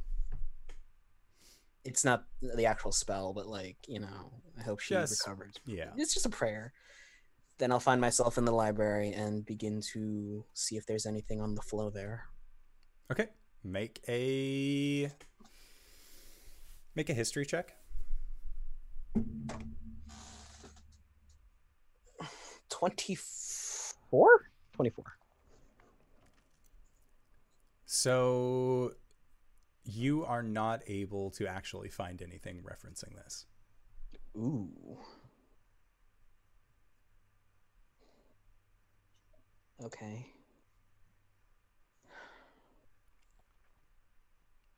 Great. He'll begin to read up on, I guess, religious beliefs of death. Okay Where, where does it lead? Where does it, where does it all end? Does it all end? make an investigation check Ooh. Uh, 14. The books that you find are ones that you have read already. And it is at this point when you are searching for things relating to the flow, when you are searching for things relating to death, that you come to realize just how vacant this library actually is. It has been a while since you have found a lack of knowledge within this place, but you realize again this is not the full library. This is not what it was. This is not as it should be. This is what you have been left with.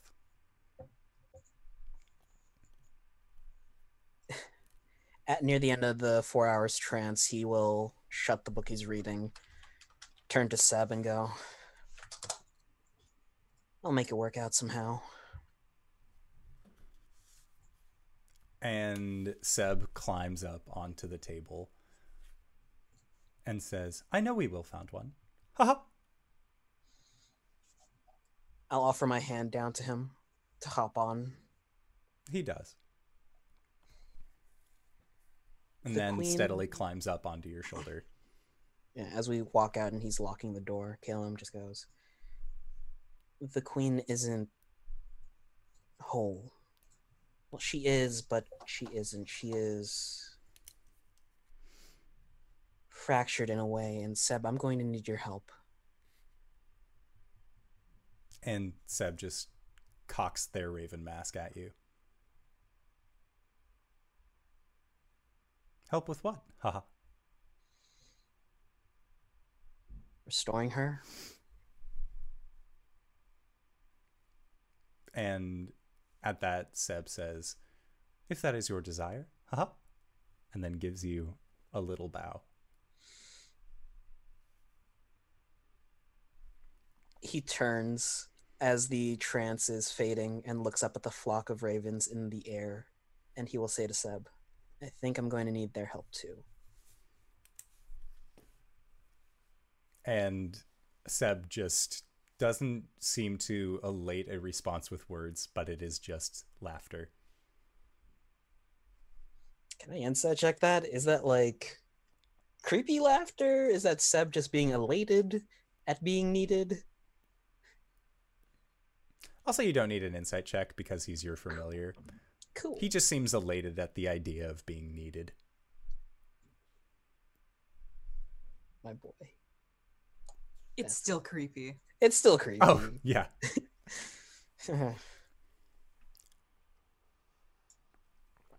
All right. And Arjan, did you have anything that you would like to do? Not yet. Sounds good. So the lot of you end up waking up. All of your things that you had the previous day are still about you. Cybra is still feeling very happy and full in her tum tum from the food that she received at the Proudfoot family home. And the halflings there all treat you to a very earnest breakfast, uh, as well as give you as much ale and breakfast booze as you are willing to have. If not, water is always uh, water is always there, Mhm. especially with all of the fresh snow that is still around. Uh, but Gwen, Yeah. Gwen's gonna write a letter during breakfast, and then she's gonna hand it off to uh, one of the halflings and see if she can uh, get it sent down to Shroudport. Okay.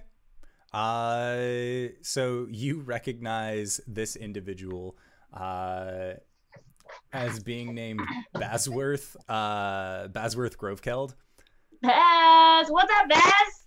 and uh, they are they are more than happy uh, to at least put this for the proper channels. It will take them a while to set Yeah. to get this letter there, but they will begin sending it.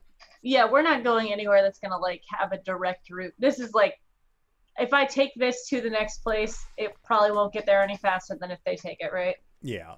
Okay. Cute. Okay. Sounds good. So, uh, with that, you all collect your things and then begin making your way. Uh, and after several hours, yes, Spring form. spring form, um, make a wisdom save. Dirty 20. Okay, you are able to change into your spring form. Ah, yeah. Corey makes it her personal mission to try and bring spring to as many places as possible. Excellent. All right, but don't flirt with me the whole time, okay?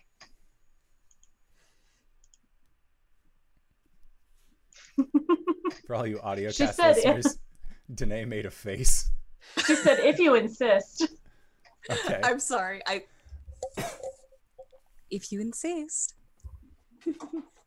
Okay. Gwen Uh, flushes a little bit. Yeah, so it will take several hours for the lot of you to actually get towards where your cart was. And by the time that you get there, all of your things are still there. They all have a very thick layer of snow over them, but it has been slightly melting off. Uh, all of your rations are ruined at this point just from having succumbed to nature's wrath during this time, but everything else uh, is still manageable. Your cart is destroyed, however. Uh, but you are able to get all of your things. Hmm. What a, is just completely destroyed, or is it like a shattered axle? It is. It looks like the front was crushed into the point that the bar holding it underneath has just snapped in half, and because the wheels went upwards, they jutted into the actual sides of the cart. Hmm.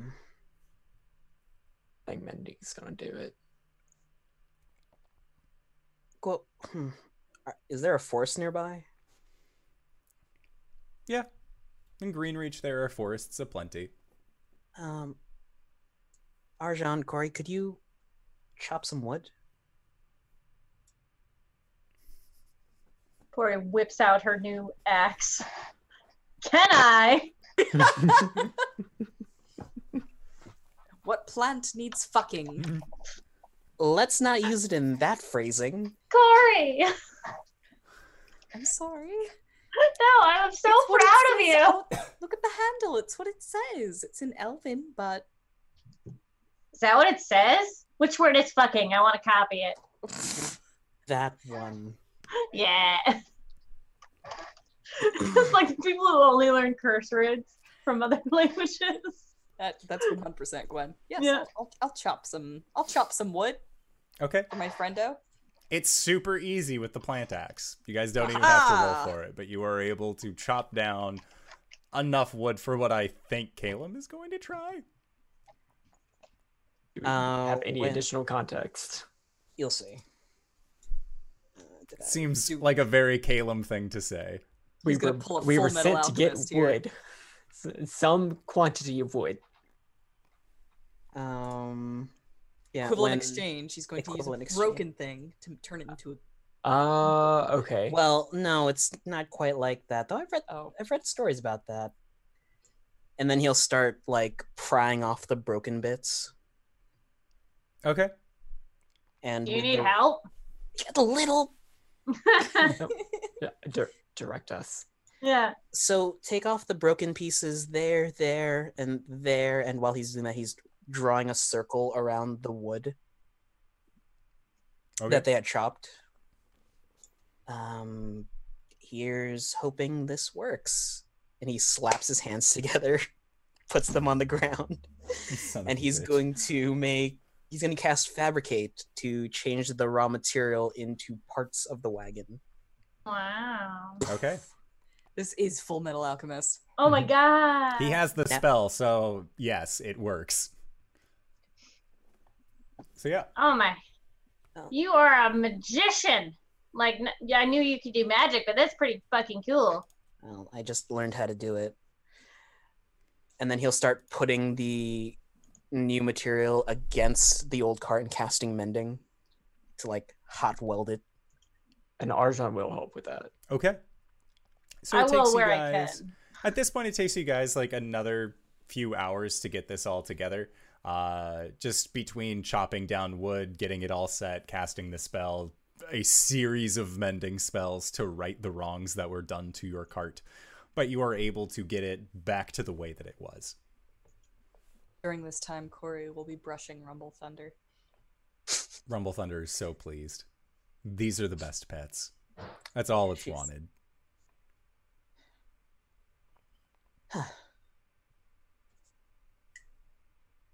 All right. Uh, is that Shelia? Sir Shellier. Sir was, Shiller. I was actually On we thinking about buying some wood over there and some metal, and maybe we could strap a ballista onto this thing. You just see Gwen wherever she is, just head around the corner. What? We can do that. We can make a ballista on this thing. I Can mean, we make the bolts like like like like six foot and like put metal on them so that they're like fucking armor piercing? He smiles a little bit and goes, "We can make them halfling size and see how that works out when you." No, no, fuck sort that. I I was talking about launching you out of the ballista, and he's hooking Rumble Thunder up. And Gwen- and Gwen just goes, "Oh my god." Why do that when we can just do this? And Coriander is gonna poke Gwen and face Stepper to the back of the cart. Yeah, no, God, Corey. Gwen, you have gone to the pink place once again. I don't want to play anymore, guys. Corey, please. Gwen like kind of like pulls herself over to you. Please don't do that again. Its cherry blossoms out. It's terrible there. Okay. So you all managed to tie up, uh, get Rumble Thunder suited on this cart, and you begin heading off. And it's much easier at this point for the lot of you now that you actually have a a powerful beast of burden who is able to move this cart. The fact that you have wheels again, ah, delicious chef's kiss you are no longer confined to just your to just your movement speed and you can finally give your legs a rest that they have deserved this whole time and you begin making your way to Sertelier. Uh, as you are making your way, it is going to be a it is going to be a series of about looking at my map. It will take you roughly about 15 days to get to where you need to go. Uh, but we are going to fast play this as there are actually well traveled roads during this time. Uh, so nothing out of the ordinary unless you all will it to be will happen during this time. Is there anything that you guys would like to do while on this cart moving? I'm curious as to how, like, where does winter end during this journey? Winter ends after about another day and a half. And you remember from where your cart had broken down, that was only that was only about five hours from the edge of where winter had started last time. So during the time that you had actually been within Greenreach, it looks like it had been growing rather steadily until you see its stopping point. And once you see that stopping point, it is green grass, it is flowers, it is warmth, it is sun. Uh, other than there is a decent bit of mist and fog that seems to be rising from just the sheer snow melt, but you know that it's nothing sinister. It is just nature itself. Everywhere Corey stops that she has the opportunity to do so, she will leave uh, an eight eight hour uh, casting of plant growth to just to Okay. do what she can to make winter not here anymore. All right. Sounds good. Gwen's gonna want to have a chat with Caleb at some point, like during the travel, whether it's on their watch or at night one time. Okay. Yeah, let's do that. You guys, it is nightfall. Calum, you and Gwen are on watch. Corey is off trying to make the plants uh, a more lovely place for people to visit along the way here, and Arjan seems to be peacefully resting. Cool. Hey, Caleb. Hey, I know you're not talking about it, but you want to talk about you dying?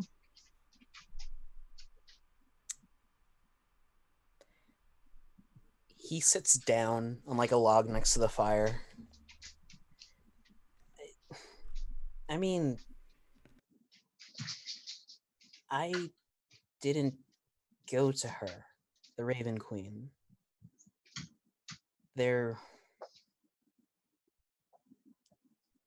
I don't know. The is there anything to talk about after that? Safe-ish. I know, but you like died. That's a big thing. We didn't think you were coming back. Honestly, I didn't think I was coming back either. The last thing I thought about before the ice storm hit was wondering if you guys were going to be okay.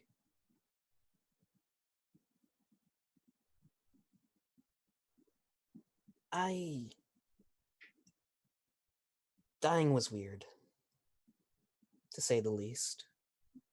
I don't intend on doing it again anytime soon, Hmm. given elves live for hundreds of years. I don't know if I went at peace at all, but I'm the living embodiment of anxiety, so there are some regrets there.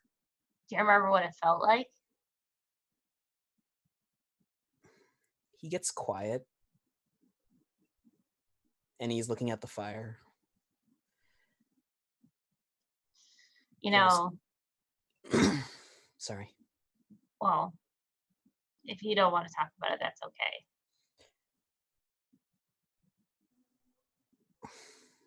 We promise each other no more secrets. Uh, it was cold. I woke up and I was drowning. But my father pulled me out. I don't think I died. Died. I was in the process of dying, from what I remember.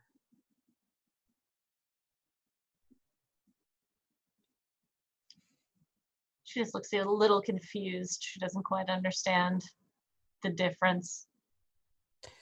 When you're dying there's there is a difference. I guess it was like i was reliving part of was i? No i wasn't. I don't really understand the difference myself but there is one. When you're dead you're dead. There is nothing left. When you're dying I guess there's a little bit of hope you can come back. Hmm. You know,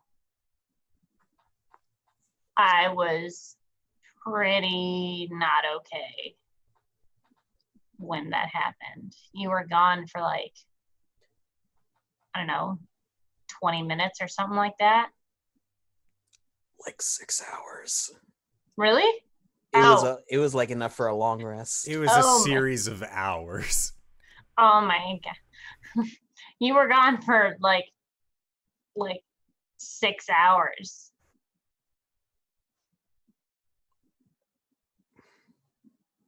Thanks for being concerned. Well, I felt like I had failed you. Gwen, never feel like that. But it's my job. It's my job to protect you guys. I mean, that's literally my job. I know, and sometimes inevitable things happen. And you can't keep beating yourself up about this. Like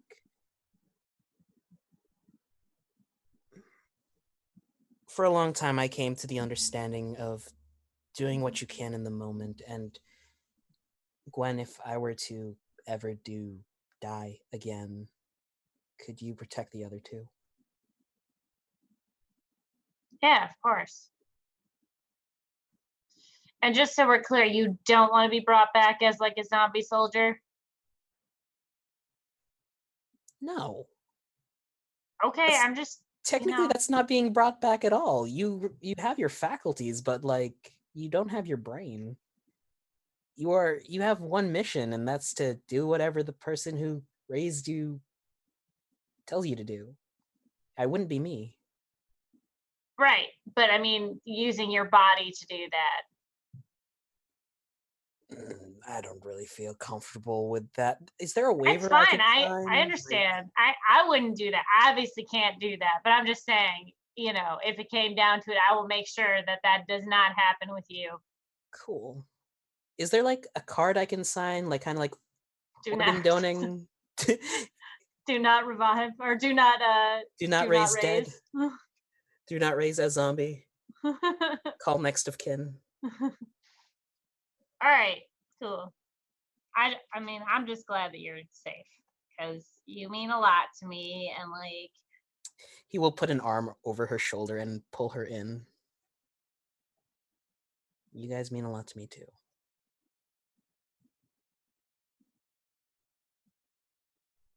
stop dying. She like punches him in the kidney gently. That's- It was only the once. Well, I'm never dying. Just gonna go lay down. Not if I have anything to say about it. what? I can cast cure wounds. Other way. Oh, I see. I see. The way you said it made it sound like I don't plan on dying. Not if I have anything to say about it. Oh, Nevermore. oh, what happened, guys? Gwen died. Just oh, Civil just- War. Civil War. just at the beginning of the night, Kaylin puts a pillow over her face and then never moors the pillow.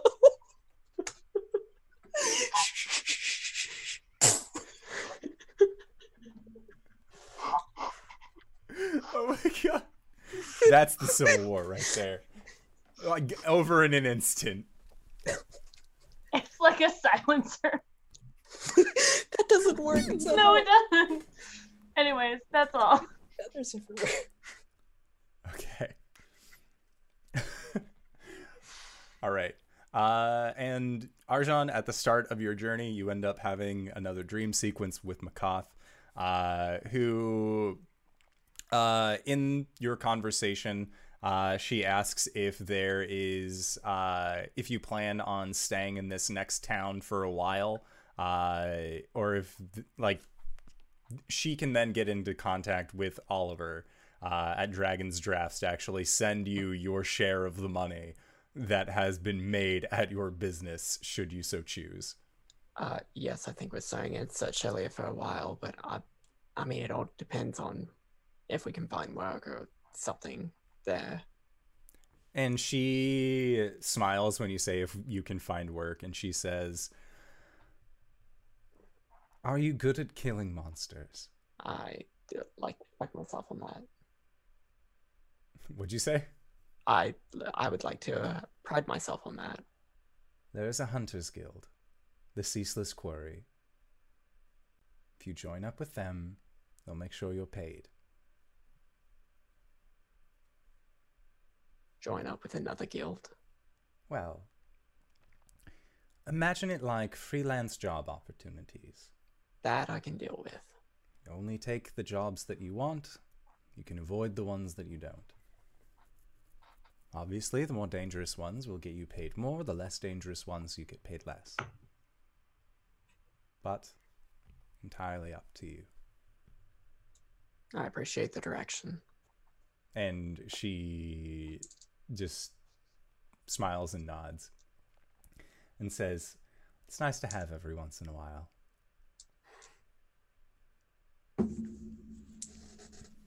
And then, is there anything else that you all would like to do during this trip to Sertelier? General research. That's about it. Okay. So it takes you 15 days to actually get to a location where you know that you are actually going to be heading into this city. And when you are about six day uh not six days about six hours or so from the front gate what you start to see is that the road begins to lead down a mountain pass and this mountain pass is wide enough for two carts to go by which basically means that you guys are turning it into a almost one way road with the size of your pack animal but that is all right what you see as you continue onward are stoneworked statues. And these statues depict dwarven warriors in full regalia. And after about an hour of seeing nothing but dwarves, you start to see uh, what you would know as Kryn, the Minotaur-like race that and that actually lives within uh, that lives within the plane. And you begin to see those minotaurs interspersed with the dwarves themselves and then you start seeing that there are other races who are there as well. And looking and viewing the wording that is placed on these statues you see that these are to commemorate the champions and to commemorate the fallen that were of importance from the dawn of Sertelier as a as a city.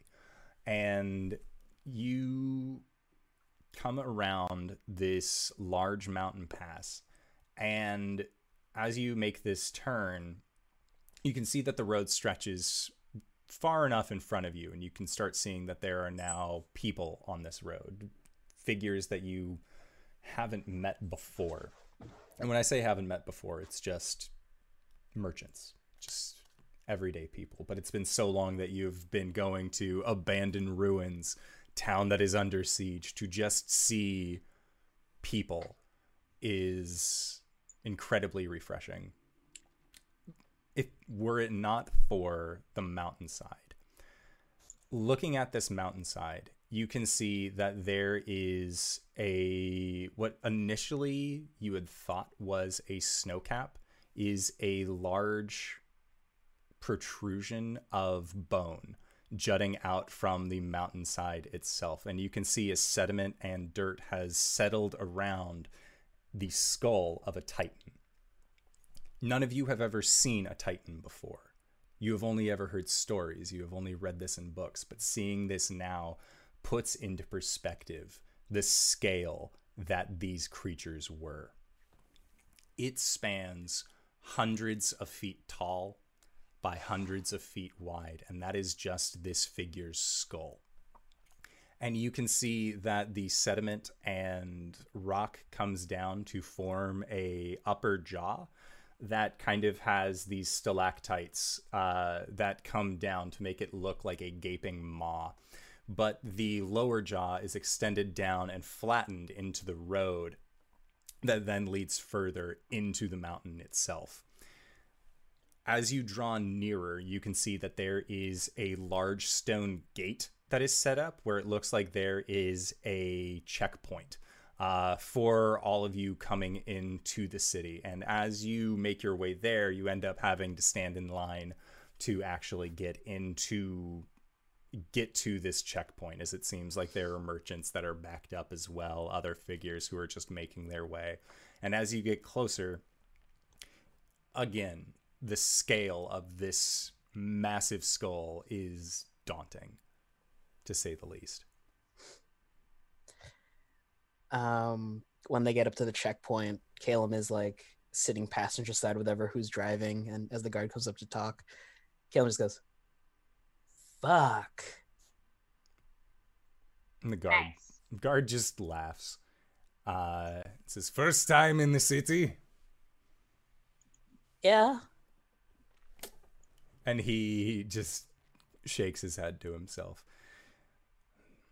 are you coming for trade or business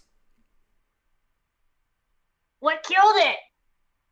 Business. don't know i just live here little of both, I guess. lots of things time killed it the gods killed it the dragons and the giants killed it all i know is that it's dead It's metal as fuck.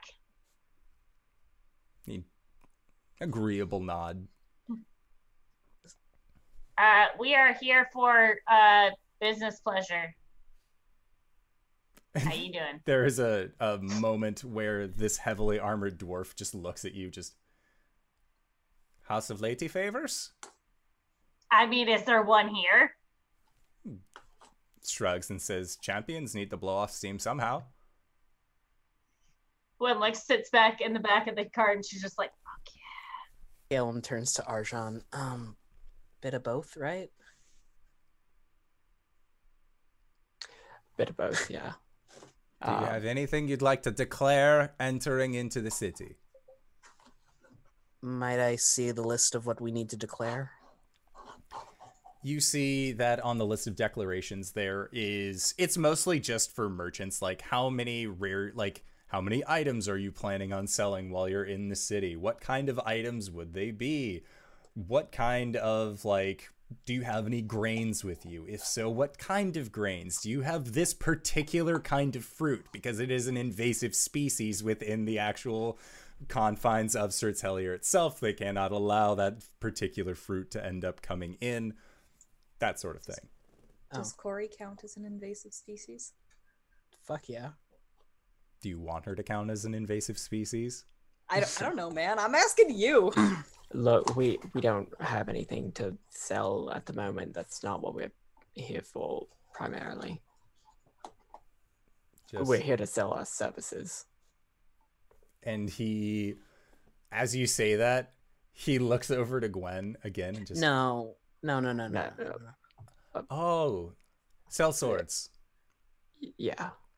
gotcha gotcha all right well and then he uh there's paperwork that you need to sign in order to actually get into this city. And it is just sign your name what you're here for the date which at this point is sarcrest 11th and once all of this has been signed uh, the stone gates you hear a rumbling sound uh, as they are one side actually opens to allow your passage. And you've seen that they open and close it for every single group that comes through. It seems lab- uh, laborious to do it this way but they seem to think that this is the safest bet. And as you enter into this tunnel, it is uh it is winding and goes on for miles and along the way. Uh, you end up seeing that there are carts and stations that are set up uh, already trying to sell and buy wares even before you enter into the city. And you see that there is uh, that there are several locations that are set up that say things like new to Sertelier, stop here before continuing further and it looks like they just have a it's like a bunch of merch for Sertelier but then you also see that some of these places are also selling maps and other things that you actually might find useful and you end up being able to find a map uh, for 15 gold pieces. They pass by a cart that says things that make you say wow, and Caleb just looks down in shame. I am going to make sure to include this in a Knights in the Courtyard, but uh, our dear friend, uh, friend of the show, uh, Just a Summer Job on Twitter, I was able to commission them for a map of Sertelier. So I am going to be posting that in our Four Keeps chat. I will post it in our other chats as well. So I hope you all are ready because, oh, it's too powerful. Okay, I'll have to do it later. But there is a map uh, that has been made for Sertelier. And on this map, you can see, no, that's fine. Uh, on this map, what you can see is a that there are several locations that are outlined as well. And what you can see is that there is first and foremost entering into this town uh, after a little bit of uh, progression through a business center that there is a red dot uh, that is labeled things that make you say wow. There is a line that is drawn through uh, this map that upon reading it, you are seeing that there is actually a crag uh, that extends through the center of town, and there are two bridges, one on either side of the city, that go from the lower quarters to the higher quarters. Uh, and they are labeled the Blackened Span and Titan's Pass. You also see uh, that there is the Ebenhalt Mine, the Lord Hall, the Forge of the Inspired, a location known as the Ceaseless Quarry, and you also see a Pit of Champions. The Journey's End is located for you as well, which you recognize as the bar that you all needed to go to in order to get paid initially. And you also see uh, that there is the Grove of Verspad Hanor. And you aren't sure what most of this means, but you recognize several of these places. Is, is there a place to sleep? Yes. There are several places that are outlined to go and sleep. Uh, so it's kind of like broken down in the same way as when you're looking at a city map regularly where it's or like a map inside of a mall where it's like oh do you want to go and check out dining clothing and like there are different areas that are outlined through there Did and we so ever get paid? We have to go to the. Oh, that we have to go here. yeah you yeah. had to go here to get Oh. paid you had to go to the journey's end bar slash Can we tavern can we go there? Yeah. Uh, so as you continue your way into this, what you see is a massive city. It is sprawling inside of this mountain.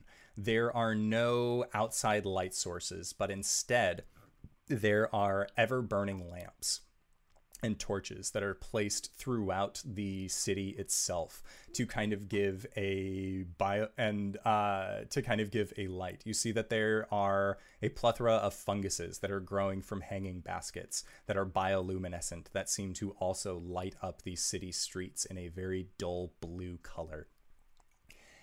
Looking to the far right, the north right, I the northeast, I guess, is what a people would describe it as. You see that there is a large stone face carved into one of the upper walls where you look down on your map and see that it is described as the Forge of the Inspired. And coming from the mouth of this dwarf, you just see a lava flow free falling down into what appears to be a large basin next to this very ostentatious looking temple. And that is to the back of where you are. Looking up at the ceiling, you see that the entirety is covered in amethyst. It is covered in precious gems that seem to reflect and glow and glitter off of the bioluminescence and flames that are coming from the actual city streets itself. And So is it looking like Dendar stuff? No, Okay. no. Dendar was a was not amethyst. Theirs was a more um, reddish color, not necessarily purple. This seems more like the inside of a thunder egg was turned into a city. Gwen Yeah. looks at the lava and she's just like, I want to touch it. Don't don't touch it. Please, Please don't, touch don't. it. Don't touch it it. looks so soft. Ah, Yeah, it'll burn you though, like a lot. That's melted rock. You can melt rock. Given enough Yeah, pressure if- and heat, you can If melt it gets that fucking hot. Gwen immediately like takes her hands and puts them on her stomach like she used to do when she was a kid and her mom told her not to touch anything. Okay. So the uh, journey's end. Yep. And you make your way through the market district, uh, across the blackened span to the journey's end. And as you are on your way crossing over the blackened span, you begin to hear just the talk of the people around the town. And they are still talking about the tournament that was held here earlier in the year. They are talking about the different teams that entered in. They're still flabbergasted that a gnome necromancer would be ballsy enough to show up uh, and fight without any other teammates. But he seemed to actually go pretty far within the within the ranks. Um, his name, the name that he chose to go by, was La Petite Morde, uh, and it seems like that is more drawing attention to the sheer fact of necromancy. But what really perks the lot of yours interest in terms of name recognition is the champions that ended up winning the tournament. It seems like somebody was able to beat off constantly. And that was Team Shirk Steel. And when you find out about who was on Team Shirk Steel, you hear them describing a hobgoblin missing his right ear. Motherfucker. And as per the rules of the tournament, they were able to get anything that they wanted forged out of this Titan steel, out of this incredibly dense material. And they're still confused as to why this figure would ask for bones. They aren't necessarily sure why, but it seemed like they wanted a set of bones made out of this material. Bitch, they build in Wolverine up in here? That bastard. How dare you, Indoor? Weird. So, you pass over the. You are on your way, passing over the blackened span, and when you do, it is a 100 foot separation from one side of this crag to the other. And when you look down, you can just see that there is a lava flow that is coursing like a river underneath this city. And as you look down, you see that there are dwarves on the back of these absurdly large beetles. And they are climbing up the sides of the crags. You can see them using these beetles as more of like pack animals here within Sertelier.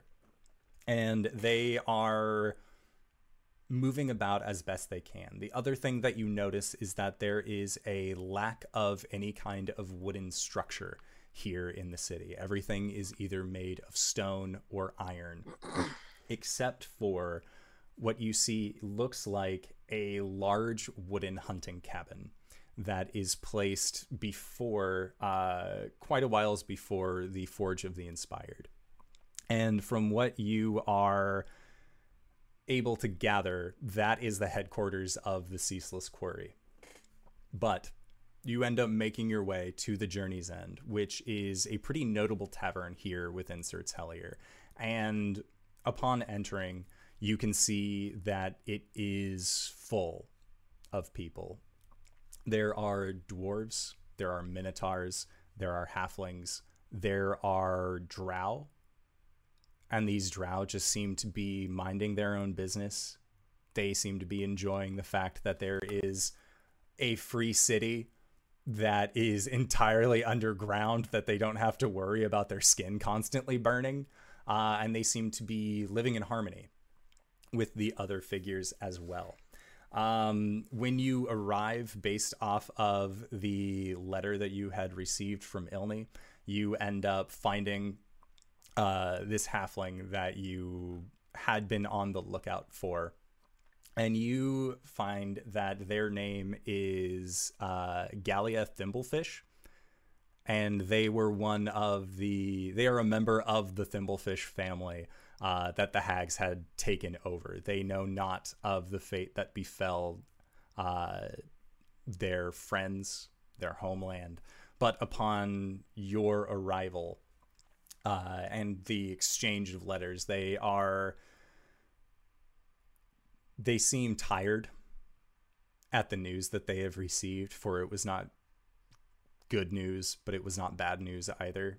Now that their homeland is free, but they the heads of their family are gone, and they freely give to you the 5,000 gold pieces that was owed to Ilni for the completion of this job upon reading the script that Ilni had provided that explained that you all were actually the you were all the ones who were able to complete uh, the job. And with that, they seem to they just say that they are going to retire to their room and head out first thing in the morning to be there with their family. Uh, everybody add 500 to your personal funds. Thank you. When we'll give them some words of uh, encouragement or um, some, I guess she would say something to them in halfling about, you know, something about like the dark times are behind but we must look ahead, like something like something poetic and half-ish, half halfling-ish. Okay. It sounds really great in halfling. To the outside ear, maybe not so much, but like as the words go out in halfling, mm-hmm. it comes across nice. Uh, and can we get rooms? Make a persuasion check. Can I, can I reroll my blood die? Yeah. God.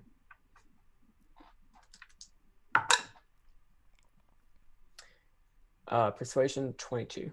Okay. So with a 22, you are all able to secure rooms at the journey's end. Uh, you know that it is going to be 15 gold per night that you spend here. It is one of the primary, uh, like, the forefront tavern of Sertelier. It's like staying at any fancy hotel during a con. That's right next to where the con is actually being held. It's always going to be more expensive. All right, we'll spend one night. so there's a house of lady favors. Uh, Somewhere. Yeah, Gwen, when uh, you ask around, it doesn't take you long uh, to find the location and you are once again directed to a Temple of Sune. Uh, it is held near the Pit of Champions, uh, and it seems like it is much more of an upscale joint than mm-hmm. uh, the smaller one that had been on the Isle of Arathsk. This seems to be, again, a much larger uh, stonework structure. They have pools inside for bathing and just kind of having steam baths. It's much more of a Yeah. Greco-Roman style uh, Yeah. than it would be at anywhere else. But yes, you are able to find this place. Okay. Gwen would like to extend an invitation to everyone to go uh, for like a bath. And if they want something else, she'll pay for it. Uh, I've got business somewhere else. Hey, Corey, can I see the hilt of Moonlight's Edge? Wait, you're not going anywhere alone. This is a city. Yeah, and Yeah, I there's have. a- everywhere. yeah. What guards everywhere. Yeah. I don't think we should like split up that much. Corey hands him the help. Thank you. I will meet you at the Temple of Sune. I would feel a lot better if somebody went with you. I mean, I will go with you if I must. He pulls Seb onto his shoulder and pats him on the head. Co- that guy Corey, died in a snowbank. Corey walks up next to him. It's it's my house Hey. anyway. I'll go with him. All right, cool. Argent, bath time? I Yeah. think I'm gonna go to bed. Oh. Okay. I guess we'll do a bath later then. Can we rain check the bath? Yeah, it's fine. Gonna get sweaty anyway, doing the things you do at Temple of Sune. Well, I thought it would be a fun, like, you know, group activity. Tomorrow. Cool. It's cool. Argent, you want to braid each other's hair and tell us stories?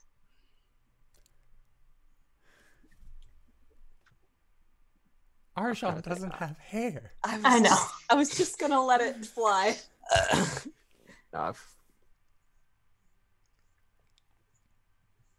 I've got to think about something. Is it cool if we just hang and don't talk?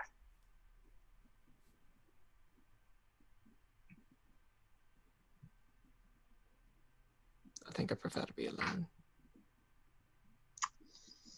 Okay. Guess it'll just be me and Grayskull hanging out in my room alone. Gwen flops on the bed and closes the door. You're free to come along with. No, it's fine. Okay. Okay. So, Calum, you are wandering off with Seb and uh, the hilt of Moonlight's Edge. Corey, what were you doing? I'm gonna go with Caleb Okay. because evidently he's not allowed to be alone like an adult. No, definitely not. Walks over to like the edge of the cliff and throws Moonlight's Edge into it. Job's done. just jump in after it like Gollum. Okay. So the elves are going off. Gwen, you are going to be alone in your room until you can get all of your friends together to join in on the Temple of Lady Favors Bathhouse sequel. And Argent, you are going up to your room to contemplate. Yep. Okay. So, yes, you have finally found yourself after the last bout of several months of travel time. You're alone. You are by yourself. Your beast is sta- your beast is stabled. Cybra is with Gwen. You have a moment to breathe. He is in a room sized for him. Yes. With a bed also sized for you. Tables and chairs sized for you. And the chairs even have a dip in the back where you know that you can comfortably rest your tail. Oh, this is this is not going to last long. I'm gonna pull out a business card. Okay. And Argent, as you sit at this table and look, you see this emerald green business card that was handed to you by Zelena, the green head of Tiamat.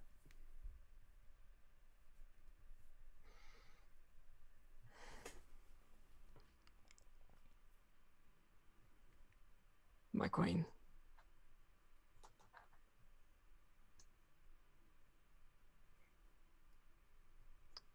I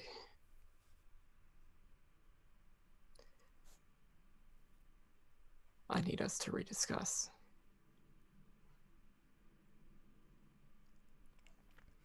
And as you say this, there is a glossy sheen that begins in one corner of the business card that travels the length of it and as it does, you see that the writings, the embossment that was on this business card begin to glow with this greenish light. And you hear, you feel a presence behind you. And what would that be? Honestly, I wasn't expecting to hear from you so soon. And standing behind you, wearing their green garb, is Zelena. And what would you like to rediscuss? And this is very interesting. I also didn't think that I would be here, well, with you in your flesh.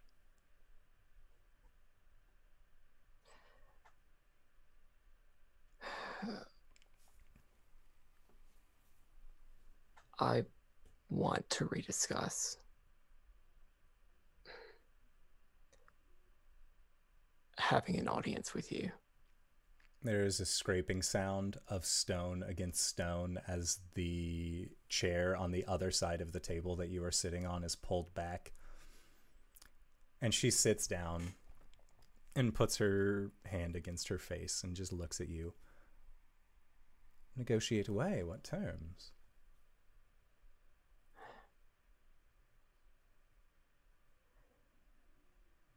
You've made it very clear that I need to come to Avernus to talk to you, all of you.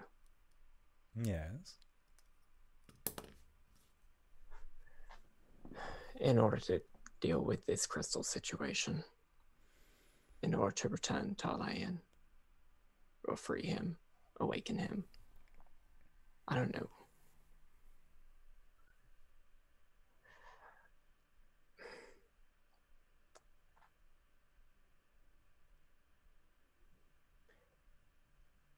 And what do you have to offer?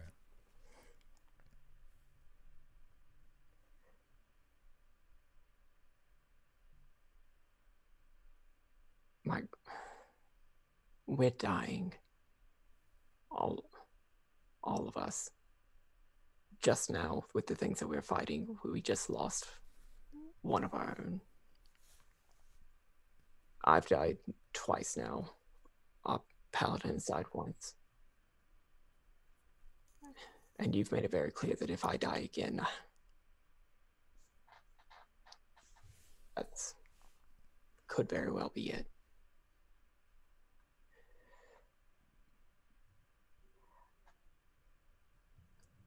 If you have something that you want, then say it.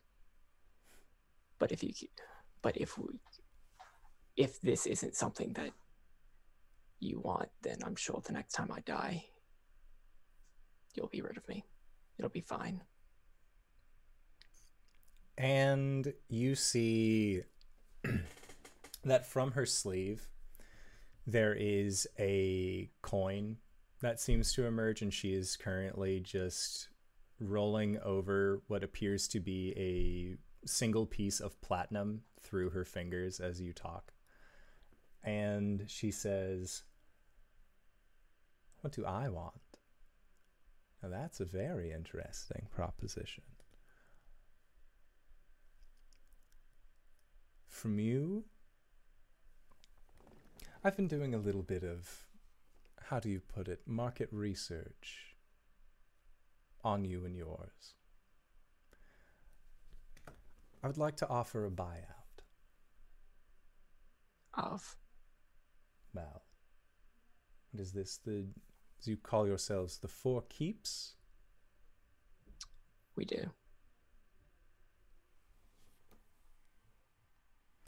You want something from me, Now I want something from you.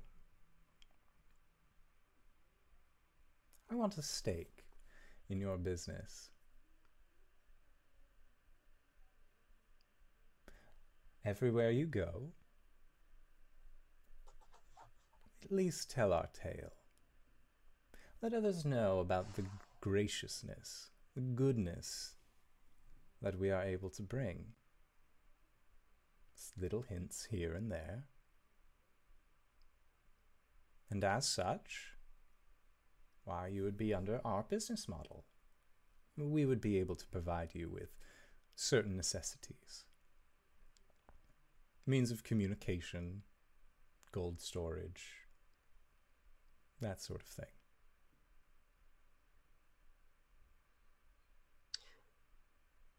How much market research have you been doing on us? Well, I know enough that you were powerful enough to remove a rather dickish tree from a halfling society. You've already told me about everything that had happened in the Hollowed Locks with, well, that dreadful night or whatever it was that it was called. And from what you've told me as well, I know that things aren't looking up for you. That you worry about a danger on the horizon. And I've seen them. I've taken a gander at these dangers. The Dark Star, the coming winter. They are real. They are coming quickly. Yeah, we didn't do very well against the last bit of winter that we've faced. And it sounds like you need a patron. I had one with Tarlayan. He understood the dangers, he understood the necessity. That's why the last few times that I've died, he brought me back. Then it seems like this is mutually beneficial. Wouldn't you agree? Tarlayan can prevent you from dying. So can we. We'd be able to at least eh, make it worth your while in a fiscal sense.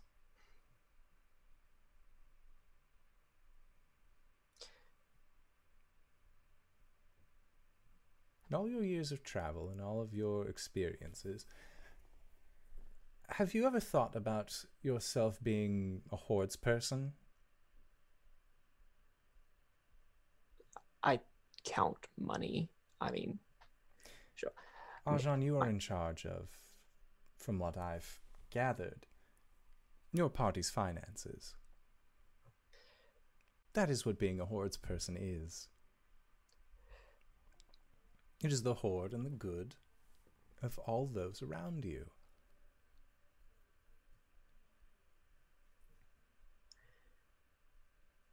What is this business model that you're proposing? Well, you would advertise for us, whether it's through the Four Keeps, whether it's through Tyrant Security. Uh, so you do know about that. Market research. Find the parent company, see what they have to offer, and you can take your pick. Personally, I had my sights set on, well, obviously the primary namesake here. But I would settle for others, given the current circumstance.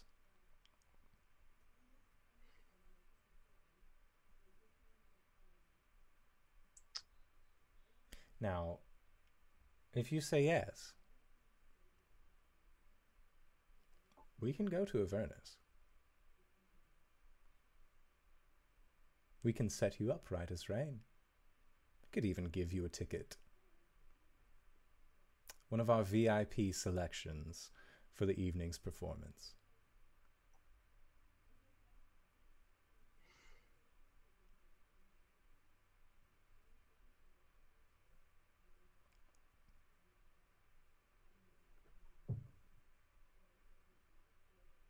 Then you would meet all of us, all of me. You'd sign some forms and you would be on your way. Patron restored with a new business deal.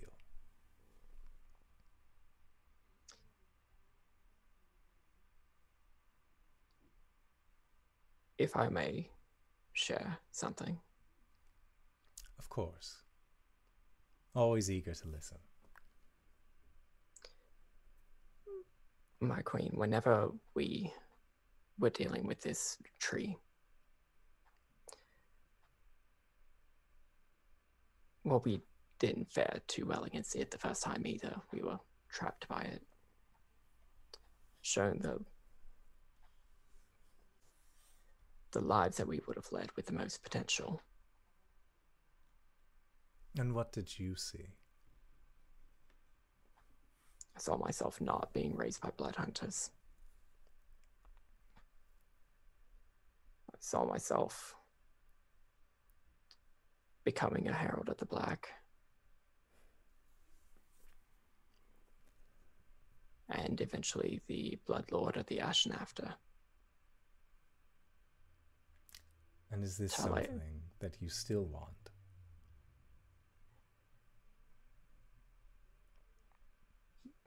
Whenever your other aspect spoke to me, she showed an interest in songs.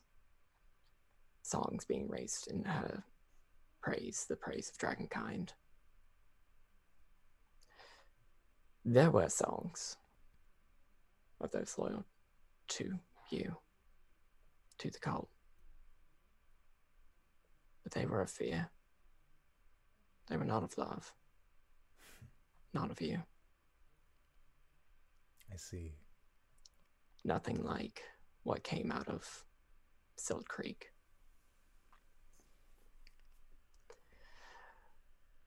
What Tyrant Security was, and I hope it still will be,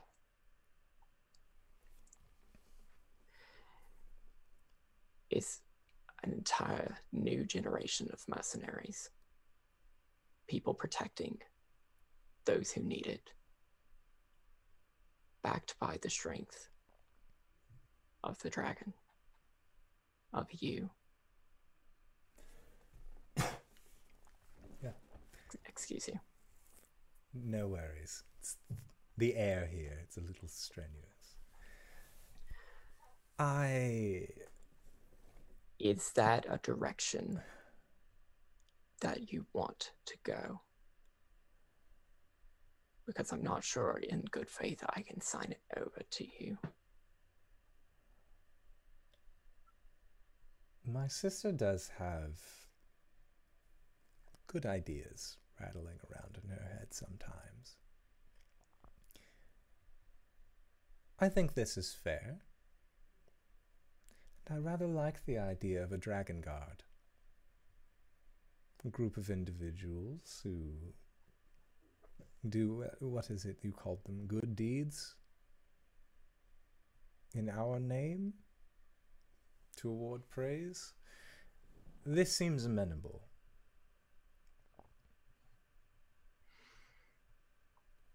And I'm sure if, well, Madre and I both agree on something, that the others will agree as well.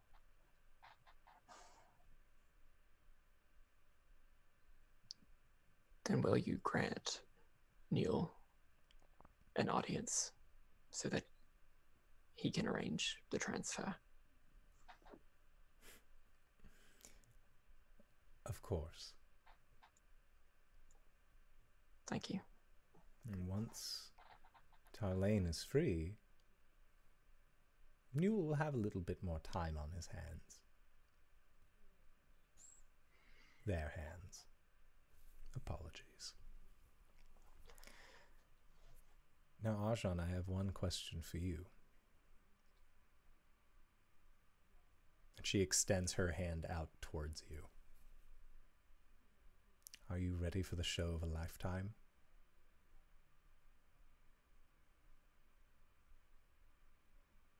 I take her hand. and the two of you are enveloped into a bright green flame. And that is where we are going to call it for tonight's session. So I would like to say thank you so much to everybody who decided to stop on by and join us for this wonderful session of Dungeons and Dragons The Four Keeps What Lies Below, Part 1. So, with that, I would like to uh, pass this off. Hey, RJ, where can we find you? What do you do? I did the server Con- thing where I asked you when you were in the middle of drinking something. It's okay. Connor, indoor, what the fuck? Session started off so nice. Anyway, hey, I'm RJ here on the channel, but you can catch me at RJ's282 on Twitter and Twitch, where I tweet about the nerdy things in my life and stream Overwatch sometimes with some lovely fellas and gals. You can catch me here on Mondays and Tuesdays. Monday, of course, I am Caleb, the Shadar-kai Cleric, Wizard. Whew, that's gotta get used to that. And on Tuesdays, we're playing Curse of Strahd, run by Danae Keener. Things are heating up. It's the events after the Amber Temple. Spoilers, I'm not going to say. Um, everyone was offered a deal. Let's see if we took them. Well, if one person took them. I'm heavily invested in that one person. I play Bartholomew, the uh, human blood hunter ranger werewolf, maybe. We'll see tomorrow. You can catch myself and the lovely LB Hackem Up over at Pro Research Channel on Sundays, where we play a game called Phase. It's run on the Cypher system.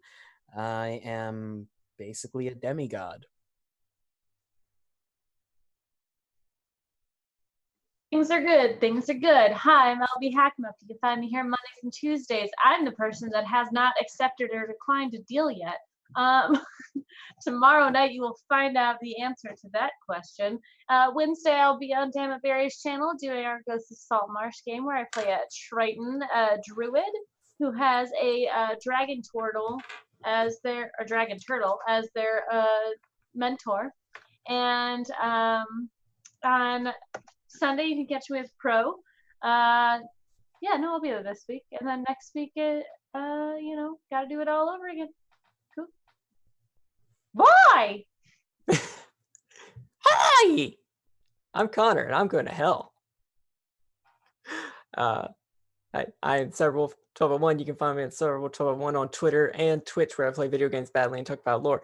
You, YouTube slash Cerebral 1201 for the archives from that. Uh, you can also see the podcast that Kyle with an N I do called Let's Talk About It, or Get Drunk, do parkour, and talk about RPG stuff and D&D Beyond homebrew tutorials, and for other RPG stuff, DM's Guild, Patreon. I'm here Mondays where I play Archon, the serial entrepreneur. And uh, I'm also in the Thursday night Salt Saltmarsh game uh, where I play Albus, the Simic hybrid sorcerer bard. DanaeKeener.com. Speaking of DanaeKeener.com, hey, that's me. My name's Danae Keener. You can find me at DanaeKeener.com. I do nerdy drawings mostly related to D&D and a lot of things on this channel. I You can find me here on Mondays playing Coriander the Allergen Paladin and on Tuesdays running Curse of Strahd. And as they've said, yeah, there's somebody who has been offered a very tempting deal. We'll find out what she decided there. And someone is also stabbed. I, I hope you remember that. That's very important. Um, so find out whether or not he dies. Um, anyway, And if you have made it this far, you probably already know who I am. But if you don't, hey fella, what's up? It's me, your buddy, your pal, your friend, the indoor adventurer, the showrunner here at twitch.tv slash indoor adventures. We do this show Monday, Tuesday, and Thursday at 5.30 p.m. Pacific Standard Time. As you've heard, we got Curse of Strahd, we got Ghosts of Saltmarsh, we got this homebrew game that you hopefully just got done finished watching the entirety of. But if you didn't, that's okay. We got VODs, we got podcasts, we got all of the means of helping you catch up. And one of these days, I am going to finish my video recap series because I started it, I made one, and then I didn't make any more. But there's like one half baked episode that I can still put together. It's fine. We're working on it. Anyways, uh, we also are going to be going into our Patreon uh, supported podcast called Nights in the Courtyard, where we answer questions not only from the community but also from each other. We got a lot of really good questions tonight from the community, so I'm happy that we will be able to get to answer them. Uh, and of course, I had it. I had it. It is gone now. So of course, hey, thank you. Uh, thank you once again to these players for putting up with my bullshit every week. Thank you to this wonderful audience for coming by and sticking with us through this homebrew campaign. I know it's going to be a long one, so thanks for being here, and we will see all of you guys next time. All right, everybody. Bye bye.